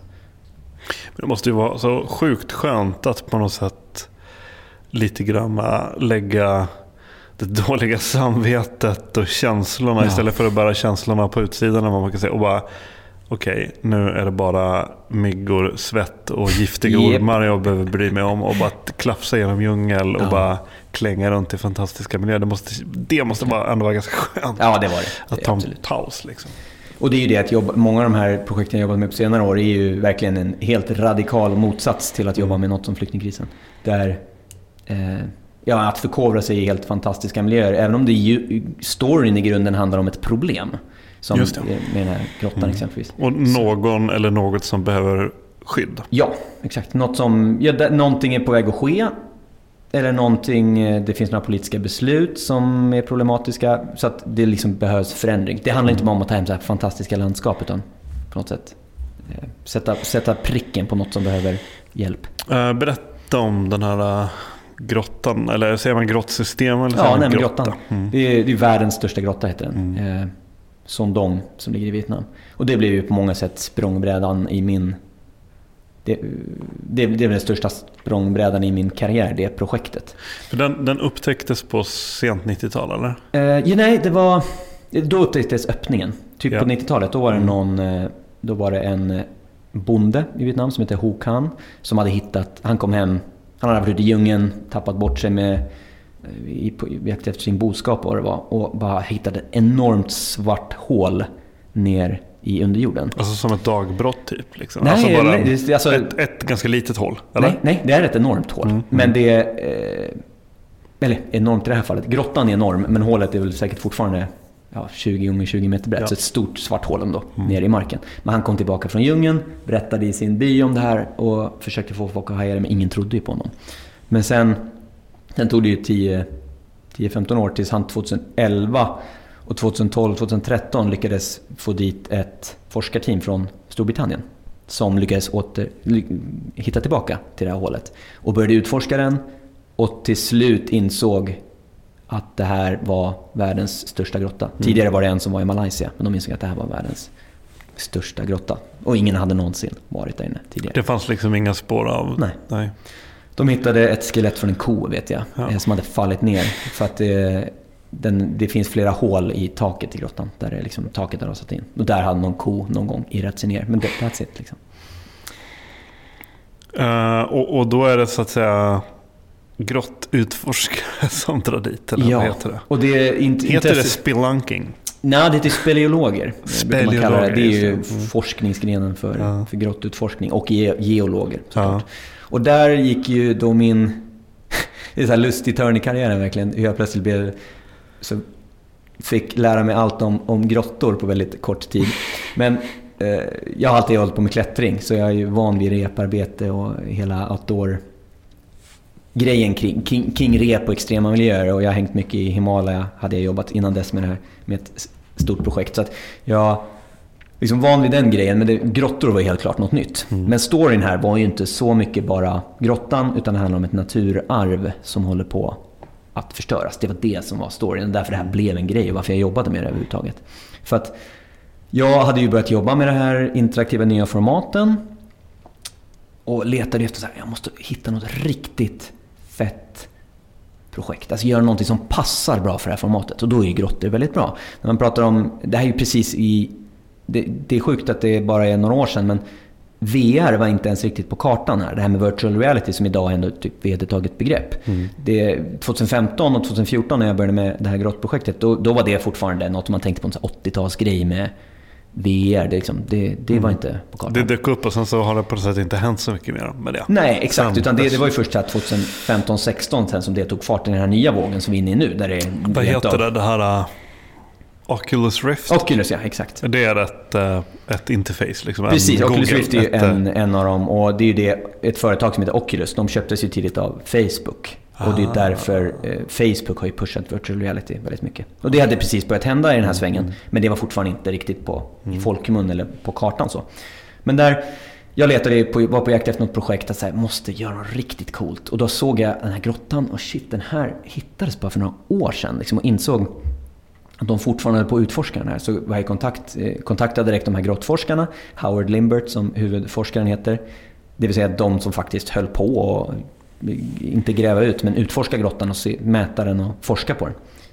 Och hörde av mig till dem och sa att ja, jag håller på att jobba med interaktiva berättelser och vill utforska och göra det här till någon, någon, typ av häftig rumslig story. Det skulle passa så bra. Och vi hade mejlat säkert i något år. Så här. Det känns ju som ett crazy drömprojekt såklart. För hur skulle jag få ihop pengar till att mm. göra en liksom smärre expedition till den här mm. grottan bara för att testa det. Men då kom ju den här lilla reality-twisten. Där Plötsligt kom det något som gjorde det här aktuellt. Det var inte längre bara en grotta. Utan det kom nyheten att ett vietnamesiskt turistföretag ville spränga i den här grottan och göra ett cable car system. Ah. Vad heter det? Ett linbanesystem. Uh, like you do. Like you do, as ja. you do, exakt. Och det, det, det var redan klubbat och klart då. Så att de, de, de hade kommit med det förslaget. Alltså, det vill säga, för att recappa, någon, någon har... Man har just hittat den här grottan. Det visar att det är världens största. De håller på och forskar på flora och fauna. De har hittat flera nya arter där inne och håller fortfarande på med det. Och samtidigt får någon då tillåtelse att eh, göra det här till världens turistattraktion. Här ska det vara Starbucks, här ska mm. det vara McDonalds, typ. här ska det vara KFC. Linbanor är tydligen en grej i Vietnam. Ja. Det, jag har inte varit runt så mycket i övriga Vietnam, men det är en stor sak där. Så att självklart skulle någon bygga här, mitt ute i djungeln, en ny destination. Och det är ju såklart, på ett sätt, det är ju det eh, twisten med den här storyn. På ett sätt förtjänar det här att utvecklas till en turistdestination. För människorna som bor i den här regionen och för de som, eh, ja, för de som linar sig på turism, vilket är jättestort i Vietnam och många, mångas inkomst förlitar sig på det, är det är klart det är rimligt att hittar man ett nytt enormt naturarv så ska man såklart utveckla det. Men det blev ju ett ramaskri av det faktum att de ville spränga med dynamiten och göra ett linbanesystem. Och det känns ju rätt förståeligt, med, även med väldigt objektiva ögon. Det är inte mm. bara från ett så här privilegierat västerländskt synsätt att vi ska bevara allt ute i resten av världen. Det känns lite väl extremt och det tyckte ju väldigt många, framförallt forskarna som jobbade där. Massor av de eh, massor av vietnamesiska högt uppsatta personer som protesterade mot det här. Så då, när det här hände, då blev det ju plötsligt så här, shit, nu kanske de, nu kanske de spränger, spränger den här grottan, så ska vi göra det här, då måste vi göra det nu. Och då var jag i kontakt, jag var redan i kontakt med National Graphic för jag hade pitchat flera, flera berättelser och pitchat att göra lite sådana här VR, eller interaktiva berättelser och sånt. Och då dök det här upp, jag hade redan vägen in genom de här forskarna och plötsligt fanns det en nyhetsstory med urgency, alltså det här var ju bråttom. Så då sa jag det, då pitchade jag det till, till National Geographic att det här håller på att hända. De har hittat en ny grotta. Eh, den är världens största. Det är ett nytt stort naturarv som garanterat kommer att bli liksom Unesco-klassat och hela köret. Men nu ska de eventuellt förstöra det. Vi måste åka dit om vi kan göra det här, ett sånt här interaktivt reportage i 360 och som sen skulle bli VR. Så kan vi bevara det. I värsta fall så kommer de faktiskt spränga här och göra det till en turistattraktion och då måste vi göra det här nu. Och då sa de ja. Mm. Sjukt nog, på bara några veckor.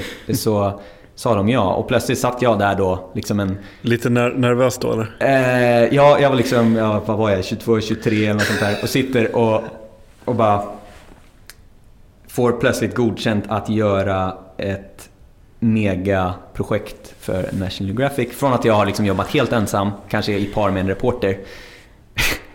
Sätta ihop ett team och liksom åka och göra det här. Då har jag redan sålt in det, så då är det redan kört. Jag måste ju bara göra det här nu. Och ja, alltså jag, jag minns ju glädjen. Glädjen var lika stor som nervositeten. Och båda var liksom skyrocketed. Eh, nervositet är fel ord, jag var ju skräckslagen. Mm. Jag kunde inte sova på nätterna. Jag bara vaknade och satt i mitt logistikdokument och började hur ska vi, hur ska vi genomföra det? Ja men alla batterier och lampor och alltså, kameror du, och sladdar och... Det här var ju, det växte ju snabbt så stort. För dels, jag drog ju ihop med flera av mina flera av mina närmaste vänner eh, som jag hade jobbat med lite tidigare projekt. Och eh, min, eh, min, eh, min sambo Katja också eh, fick haka på för jag behövde ha med bara jag behövde ha med människor jag kunde lita på här. Som jag har jobbat med, som jag vet funkar så att vi kan springa in i den här grottan. Lysa upp den med någon typ av lampor som inte riktigt funderade, som det tog lång tid att hitta vem skulle lyckas göra. Och, och, skapa något som ingen någonsin hade gjort i ett så stort utrymme, uppenbarligen. För att det här är ett nytt format och det är världens största grotta. Det här ska vi göra och vi kommer bara ha typ någon så vecka på oss. Och att samla ihop det här teamet och att få det att funka och hålla en budget. Och, ja, det var ju en sån galen... När jag väl hade fått ja på att göra det, då insåg man ju vilket idiotiskt galet projekt det här var. Hur mycket det var som kunde gå fel. Bara för att, så här, världens största grotta. Fine. Ja. Ge oss lite siffror. Ja, det är lätt.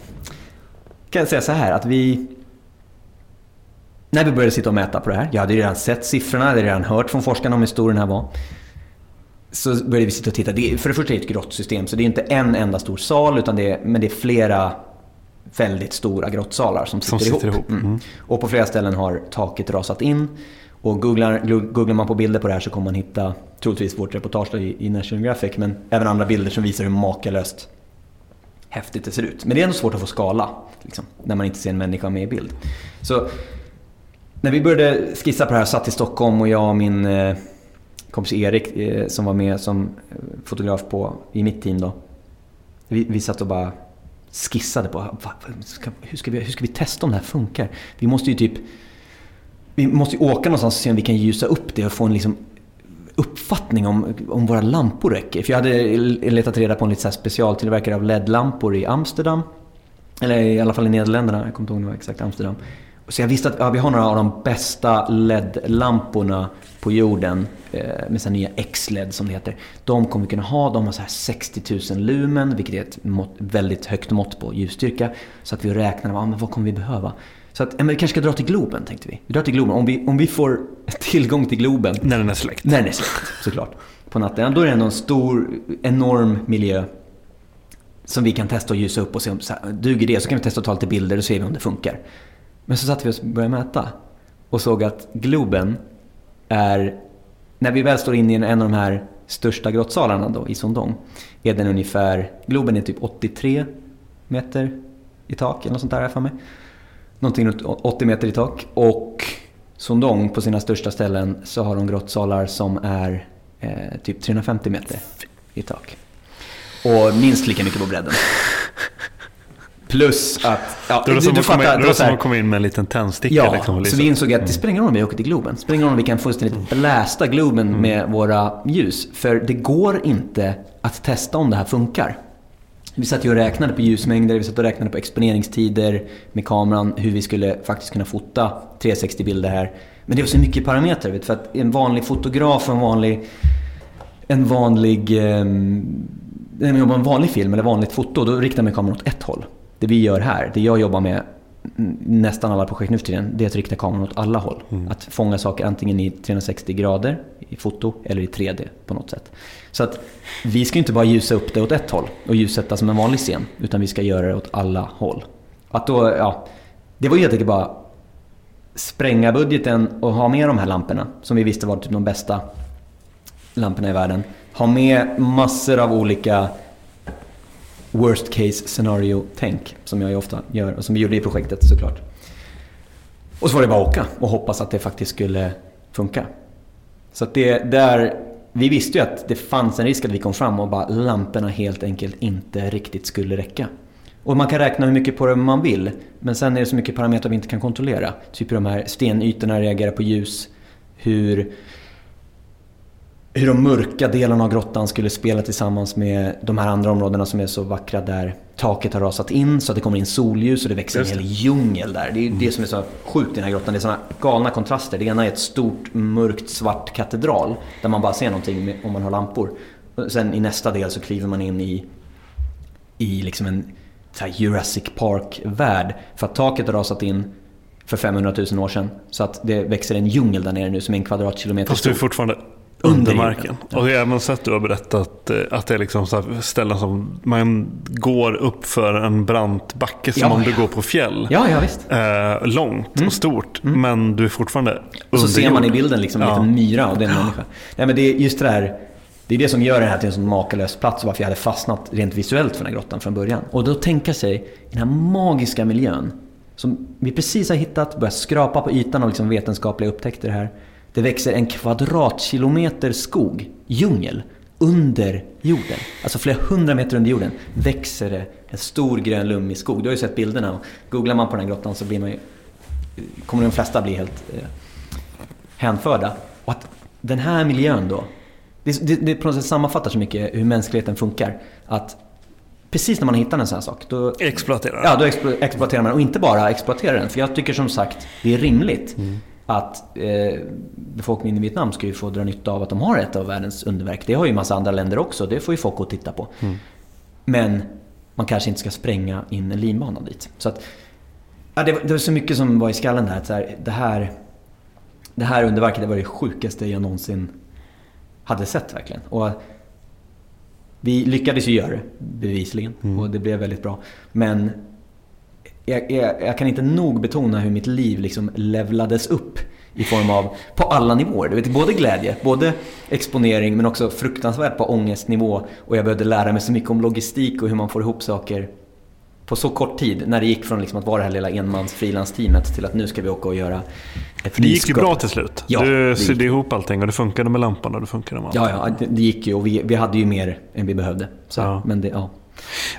Hur ser det ut nu på plats idag då? Är det liksom, kan man eh, åka dit som turist? Ja, man kan åka dit och man kan vara del av allt, alla besök i grottan som sker, ja nu med Corona vet jag 17 hur det ska gå. Mm. Men innan, innan januari i år i alla fall så har man kunnat åka dit och vara del av en typ av expeditionsresa. För det, är det fortfarande utforskas så mycket eller? Ja, exakt. Mm. Det, de fortsätter ju att forska på själva grottan. Nu tror jag att de har hittat eh, vi vet ju inte om de faktiskt har hittat hela. För bara förra året så lyckades de connecta två, alltså sätta ihop två grottgångar som de länge har anat var en fortsättning på grottan. Så att förra året blev den här grottan ännu större. Mm. För de hittade ännu en väg som ledde iväg liksom och blev... Ja, så att den är ju med stor marginal världens största grotta nu när de mm. la till den här stora kammaren. Så det var nästan att vi åkte dit förra året men vi hade så mycket fullt upp med andra expeditioner så vi hann tyvärr inte det. Eh, för att fotografera det här nya. Men man kan åka dit, en vanlig turist kan liksom boka sin tripp dit men det är fortfarande väldigt expeditionsbaserat. Det är inget som vem som helst kan göra, varken ekonomiskt eller fysiskt. Liksom. Men än så länge tror jag att det är en rimlig nivå för den här platsen. För att hade man gjort det som Vietnams regering föreslog, eller det här vietnamesiska företaget föreslog och fick godkänt eh, av regeringen då hade det ju sett helt... Men, men det där, deras plan med dynamit och, chairlifts mm. är, cable cars, vad heter det, liftar. Ja. Det är skrotat eller är det bara lagt på is? Formellt, på pappret, så är det nog egentligen bara lagt på is. Mm. Men jag hoppas ju att tack vare dels av det vi gjorde, där vi satte mycket tryck på det här och framförallt så här ett aktivistnätverk som jobbar i Vietnam jättemycket för det här. Att rädda den här grottan och se till att det inte händer. Så tror jag faktiskt inte att det kommer hända. För att det blev ett så stort ramaskri kring det. Det blev så mycket uppmärksamhet och negativ PR för det här företaget att skulle de göra det nu, nu då tror jag att det är väldigt få i Vietnam som blir glada över det överhuvudtaget. För det här var också någonting som, som de kunde göra, det här aktivistnätverket kunde göra tack vare ert och, och ditt projekt. var att de kunde åka runt och lite grann visa folk, ja. politiker och beslutsfattare och allting. Så här, och mm. även vanliga Verkligen. vietnameser va? Det var Eller? här, ja precis, det var det, är det som jag nu är stoltast över att se tillbaka på. För att, fine att det här är super, det blev ett riktigt visuellt och fint eh, upplevelse. Att, se, att vara i den här grottan om man tar på sig ett VR-headset, vi lyckades skapa en fantastisk berättelse där som jag, folk fortfarande blir hänförda över och till och med jag blir det. För jag, jag minns ju knappt den här tiden när vi var där. Vi jobbade ju 17 timmar om dygnet. Liksom. Så vi lyckades skapa en bra medieprodukt. Men det häftigaste det var ju att vi lyckades hjälpa till att bevara den. Tack vare det här aktivistnätverket och tack vare att vi kunde ge dem ett verktyg. För de, det var, vi connectade tidigt med dem. Eh, de hörde av sig, eh, ett par unga studenter egentligen, som hade dragit ihop ett nätverk som heter Save Sondong. Unga progressiva människor på ett universitet i Vietnam som ville se till att de inte fick bygga ut det. De hade, ville starta en stor kampanj och frågade mig om de fick använda det här VR-reportaget. Och då sa jag självklart ja. men Jag frågade inte ens National Geographic. Men eh, det, jag tror att de, eh, med, med tanke på hur det, hur det sen gick så tror jag National Geographic idag bara är glada över det. För att, så vi skickade då, det här var precis i början av VR-crazen, så vi, vi, jag satte ihop dem lite kontakter. De lyckades få sponsring av Samsung som är en av de här eh, som gjorde VR-headsets väldigt tidigt där. Så att det här lilla nätverket med aktivister fick några headsets med vår VR-app då, där man rent virtuellt kan gå in i, i, i grottan. Det skickade jag till dem och så översatte vi den till vietnamesiska också så att det skulle funka eh, i Vietnam till deras demografi de, de försökte påverka. Och så tänkte jag, ja men vad kul, det, det blir kul. Kan de tåra runt och troligtvis kommer inte det påverka så mycket. Men ack så fel jag hade där alltså. De jobbade ju så otroligt hårt och åkte runt på universitet, de åkte runt på politiska möten, de träffade toppolitiker och såg till att ta sig in överallt och visade upp det här och hade liksom människor, tusentals människor i kö. Det finns bilder på när de har, de visar upp VR-reportaget, bara har fem VR-headsets och så står liksom eh, tusentals personer på kö till det här eventet. Det, Det är som Justin Bieber. det är som... Nej, men, och det, det är såklart, det är klart det fanns en enorm dragningskraft i det där. Det, plötsligt har man hittat ett nytt världsarv i Vietnam. Ett, eh, ett nytt enormt naturarv som de flesta vietnameser vet att jag kommer aldrig komma dit. Och att få se det i VR och kliva in i det, det blev ju den värsta grejen. Och det, VR hade liksom den dragningskraften för det var precis där i början också. Så det är mycket som för, stjärnorna eh, the stars aligned där, som man brukar säga. Så att de gjorde liksom världens påverkansprojekt, tourade runt med vårt VR-reportage. Jag, vi satt ju och hejade på från, från Sverige. Eh, jag har träffat några av aktivisterna för de var faktiskt i, i, över i Sverige också så vi, vi träffade och pratade om allt det här. Men till slut så blev det här så stort och de, har ju, de fick liksom hundratusentals eh, likes online, spred hur mycket som helst, jobbade med det här där VR blev liksom deras stora redskap. Och lyckades till och med till slut ta sig in på president Obamas sista... När president Obama, hans sista utrikesbesök som USAs president, det var till Vietnam. Och de lyckades ta sig in på det eventet och den, träffa hans, eh, hans personal och hela det följe som var med Obama. När de, det var under 2015 var ju det, ja. När han var där, det var det sista tal han gjorde utomlands som eh, USAs president. Och de tog sig in dit, lyckades visa det här VR-reportaget till några på hans följe. Vi vet fortfarande inte om Obama själv testade det här i VR. Jag vill ju hoppas det. Men i alla fall lyckades de ta sig in. Och, och, tack vare det momentum de hade byggt upp och den här kampanjen med liksom hundratusentals insamlade namnunderskrifter så lyckades de eh, ta sig in på den här politiska arenan på högsta nivå. Och sjukt nog, så tack vare det här aktivistnätverket som hade vårt VR-reportage som sitt största verktyg så nämnde faktiskt Obama Sondong i sitt sista tal som USAs eh, eller sitt sista utrikestal som president. Så han stod i Hanoi, hade ett långt tal till nationen, både till USA och till, till den vietnamesiska befolkningen och nämnde vid namn att Sondong borde bevaras. Och det var ju så här, när man hör det på YouTube nu och lyssnar igenom den passagen. Det är liksom bara, han säger någonting i stil med Big eh, natural heritage sites like Halong Bay and Sundong Cave should be preserved for our grandchildren. Där det var också en sån här riktig mindblower i mindblowing fact i, i huvudet när man insåg att shit nu, vi har lyckats bidra här på ett eller annat sätt. För det är aktivisterna som gjorde det absolut största jobbet. Men vi, vi gav dem ett verktyg de sa ju till oss flera gånger att de hade aldrig lyckats så bra om de inte hade haft det här verktyget. Men med det här storytellingen, med den berättelsen, att kunna sätta den här upplevelsen på människors huvuden, då kunde de nå liksom till högsta nivå. Och det, det, går ju knappt att få så här, för en sån här kampanj, för att bevara ett naturarv, det går ju knappt att få högre genomslag Nej. än det. Och det öppnade ju verkligen min värld till att det här är ju så man ska jobba för, för grejer som behöver skydd eller för grejer som behöver hjälp. För att det här spelar det ingen roll att vi gjorde ett magiskt visuellt fint reportage som vem som helst i världen kan se. Utan det viktiga här, det var ju att människor i Vietnam mm, fick se det. det. Att de fick se det, att de kunde bygga en kampanj som oavsett vad folk tycker i Danmark eh, eller i Sverige eller i Sydamerika och kan sitta och vilja resa till den här grottan. Så kunde vi nå de människor vars arv det här är, påverka dem och sen nå en väldigt hög politisk nivå där det faktiskt gjorde skillnad. Mm. Eh, de här projekten, och du har ju nämnt också att du, du har jobbat med, med projekt om eh, nedskräpning på Everest till exempel. Mm. Det, det, här är, det är ju väldigt mycket expeditions expeditioner ja. helt enkelt. Och det här, det här liksom livet i fält, det är, liksom, det är ingenting som du... Det är inte ett nödvändigt ont för dig, utan jag gissar att det är liksom en, del av, en del av tjusningen med det hela. Ja, både och. Det är ju det här... Type 2 fun som man brukar prata om. det är, inte, kul, fun, det är inte kul när det händer, men det är kul Nej, efteråt gud. när man pratar om det. Är jag och min...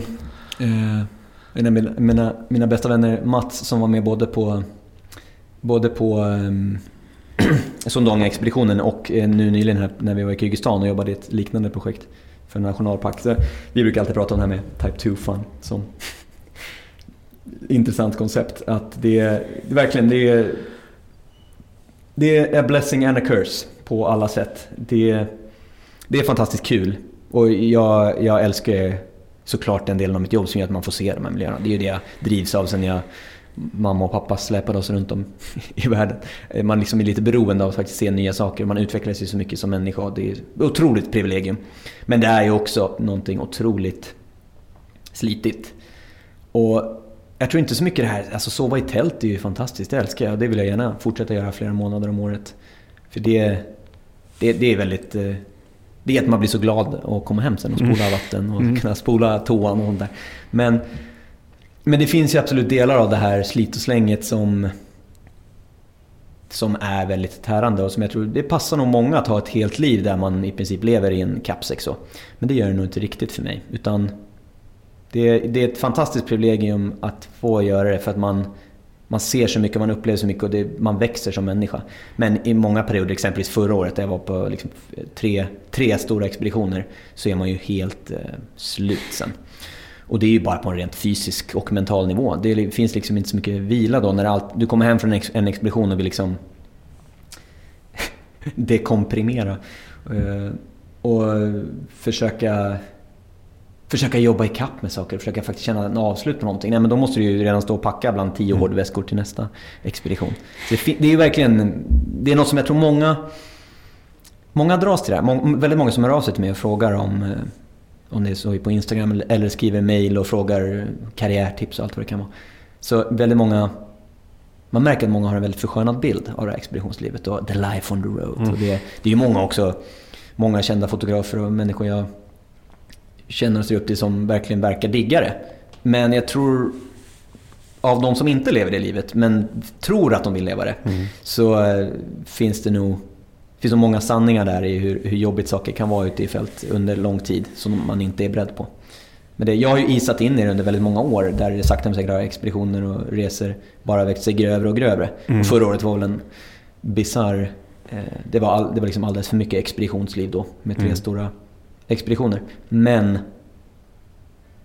det är ju det, det, det är fint att kunna se tillbaka på det. Det, det lyckas ju åstadkomma mycket. Jag tänker på det här, allt det här som sker nu, det vi pratade om i början det här med, med coronakrisen. Det har ju liksom påverkat dig eh, väldigt mycket mm. eftersom att resa på, på expeditioner till, till svårtillgängliga delar av världen som är svårt redan eh, innan har ju blivit egentligen omöjligt nu. Då. Mm. Eh, vad tvingas du att se inåt nu? Liksom? Det här klassiska gräva där man står. För jag, vet yep. att, jag vet att vi, när jag var på besök i ditt lilla din lilla arbetsstudio. Um, så höll du på att snacka om, du visade, du hade lite sådana här uh, kamerafällor. Ja, exakt. Um, ser du liksom, för att det låter ju som lite som en klassisk story om den här uh, unga drivna fotografen som reser runt hela världen. Och det är ju spektakulära ställen. Alltså, det svårt att hitta någonting som är mer än det du, spektakulärt än det du nyss har beskrivit. Mm. Everest och Sondonggrottan och nu Centralasien då, som vi inte har pratat så mycket om då, men som, som är men, men, men och helt plötsligt så, så står du liksom och sen så åker du ut på helgerna i sörmländska skogarna typ. Mm. Vad, eh, finns det en klyscha här ja. som, som eh, väntar eller? Ja men, ja men det är väl det att så här, det måste jag ändå säga. Är det något som coronakrisen har tvingat fram en realisation om, det är ju att så här, och det, ja, det är väl klyschan, att så här, magin finns ju faktiskt också runt knuten. Mm. Det, eh, det går ju verkligen att se tillbaka på hur, hur när man har ett år där man åker runt på tre, tre stora expeditioner och bara... Det, vissa skulle ju tro att jag bara kämpar för att aldrig vara hemma. Mm. Eh, vilket väl, på något bisarrt plan så är väl det jag har ju verkligen kämpat för, för att få ut och, och se och jobba med frågor ute i världen. Men det finns så mycket stories och det, det, det, finns så mycket magiskt att upptäcka även här hemma och det har jag verkligen märkt under coronakrisen. Bara den, det tvingade, det att tvingas faktiskt inse att ja, nu är jag nog hemma i två år. Mm. För det är lite den horisonten jag jobbar med. Att eh, det, det lär inte vara så lätt att resa på projekt runt om i, i, i världen närmsta två åren. I alla fall inte till de här knepiga ställena där, där jag jobbar oftast. Så liksom, ja, men vad, vad, kan man göra i Sverige? Och då, du nämnde kamerafällorna och det är ju tydligt. Ett projekt jag haft i, i tanken i hur många år som helst men jag har aldrig kommit dit för jag har varit för... Eh, jag har alltid varit för upptagen med andra saker och resa till andra ställen. Men det är ett projekt om det, det här eh, The Wildlife We Never See, lite eh, arbetsnamnet som handlar om stora rovdjur i Sverige. Något som vi ändå är rätt kända för utomlands. Alltså det kommer människor från hela världen och tittar på rovdjur i Sverige. Och vi har eh, flera riktigt stora rovdjur.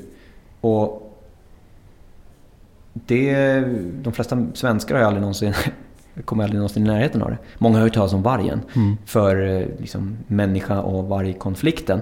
Men det faktum att vi har helt slående natur och faktiskt rovdjur runt knuten som eh, lodjur och varg och björn. Det, det finns en magi i det. Och jag har mm. aldrig... Jag har sett en järv en gång. Eh, och det minns jag fortfarande. Det är ett av mina häftigaste minnen från fjällen. Det var uppe i, i Sarek.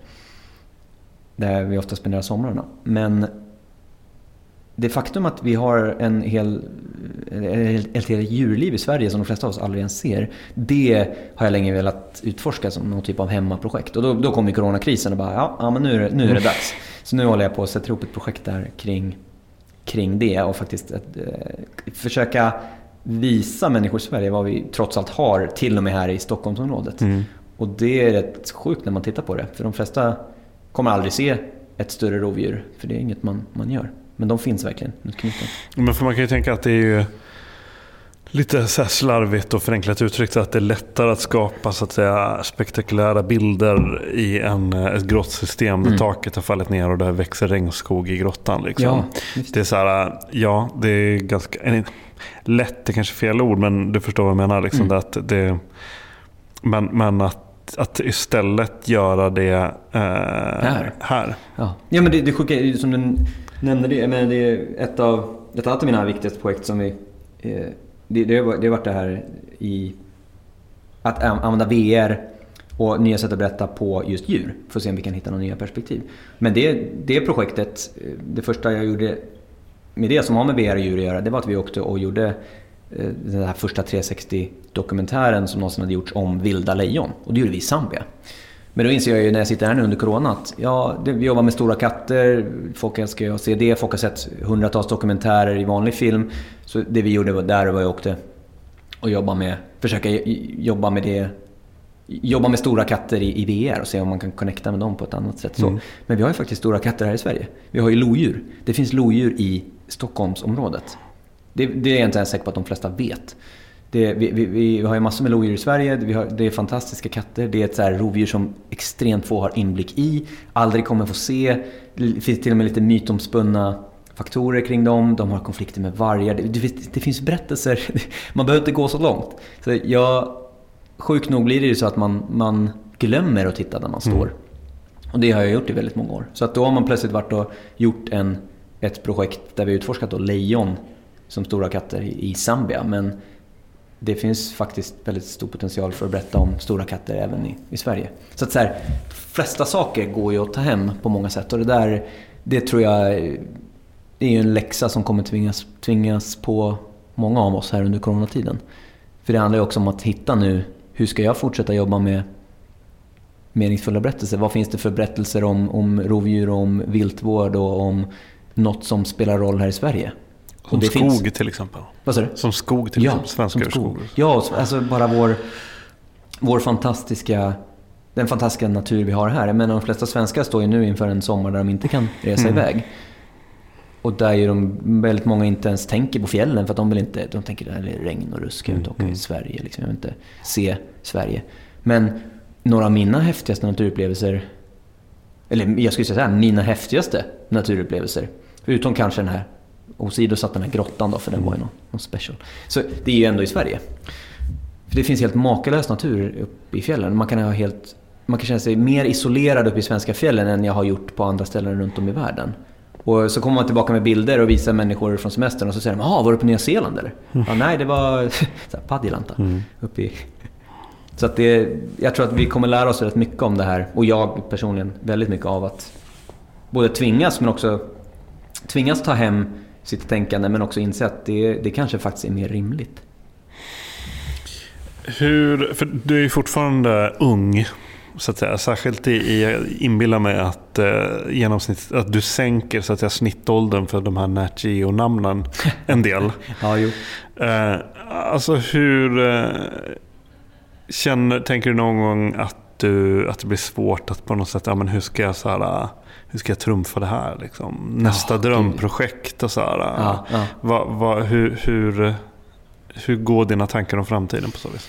Ja, det där, alltså, det med att trumfa, det, det, där gjorde jag bort mig direkt. För det går ju aldrig att trumfa den här grottan. Liksom. Den är, I alla fall, snackar man platser på jorden som man vill göra, låta någon, ta hem så någon annan kan uppleva dem. Det, det är svårt att slå den.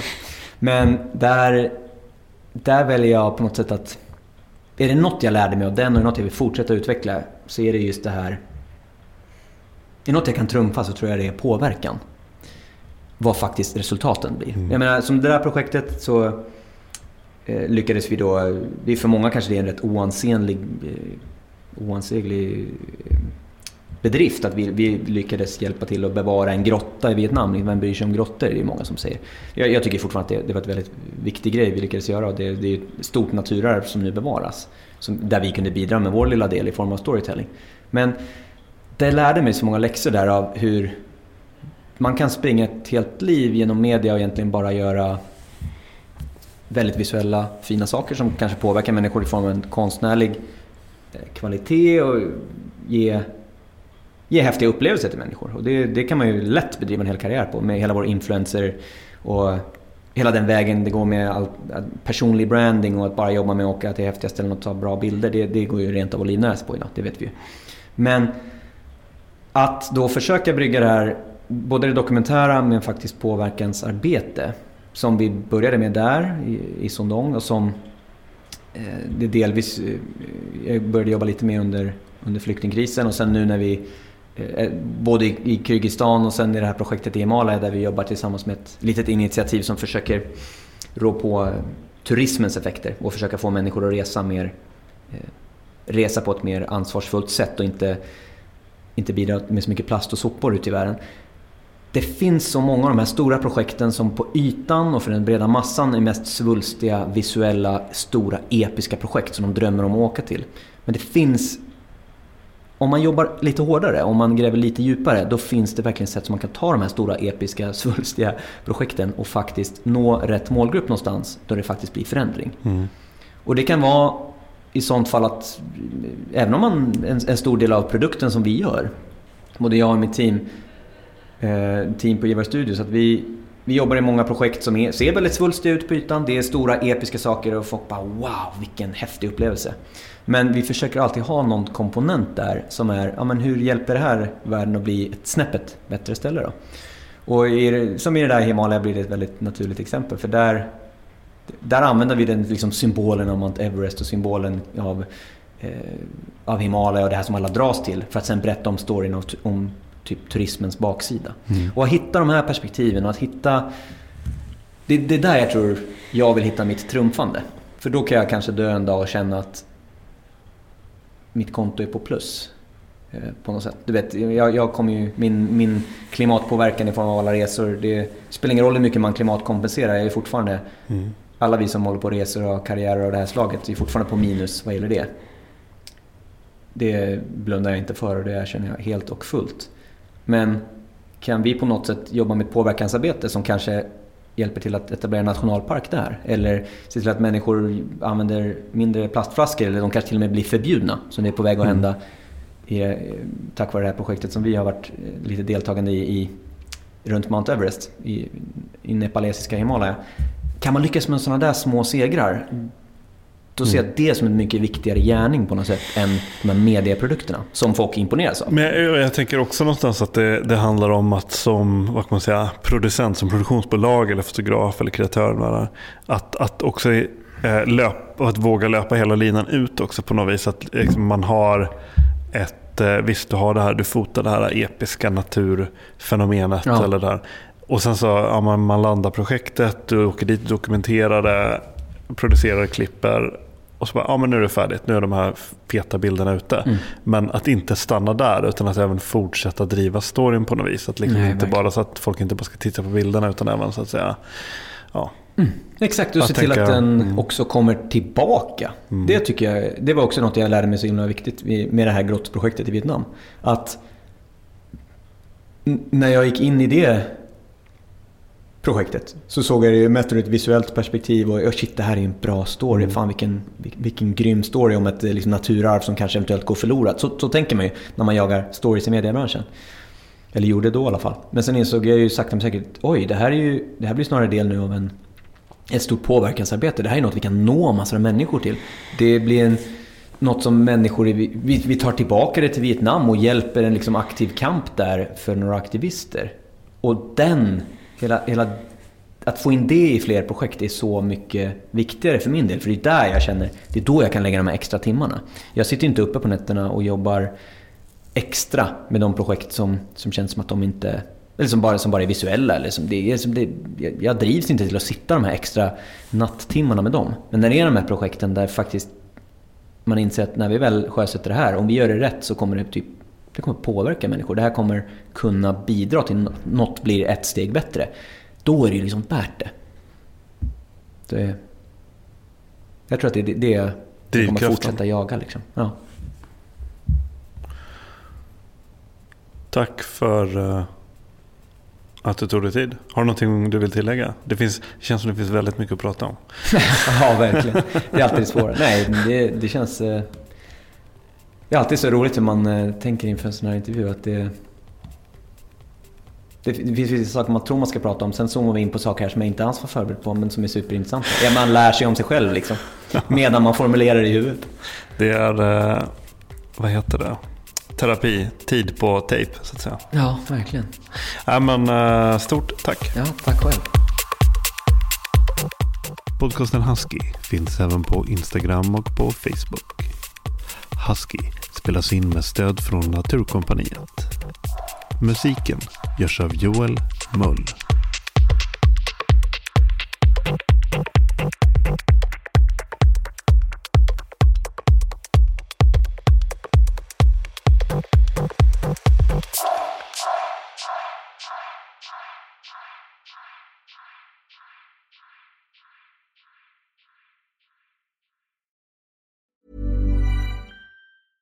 Hey, it's Paige DeSorbo from Giggly Squad. High quality fashion without the price tag. Say hello to Quince.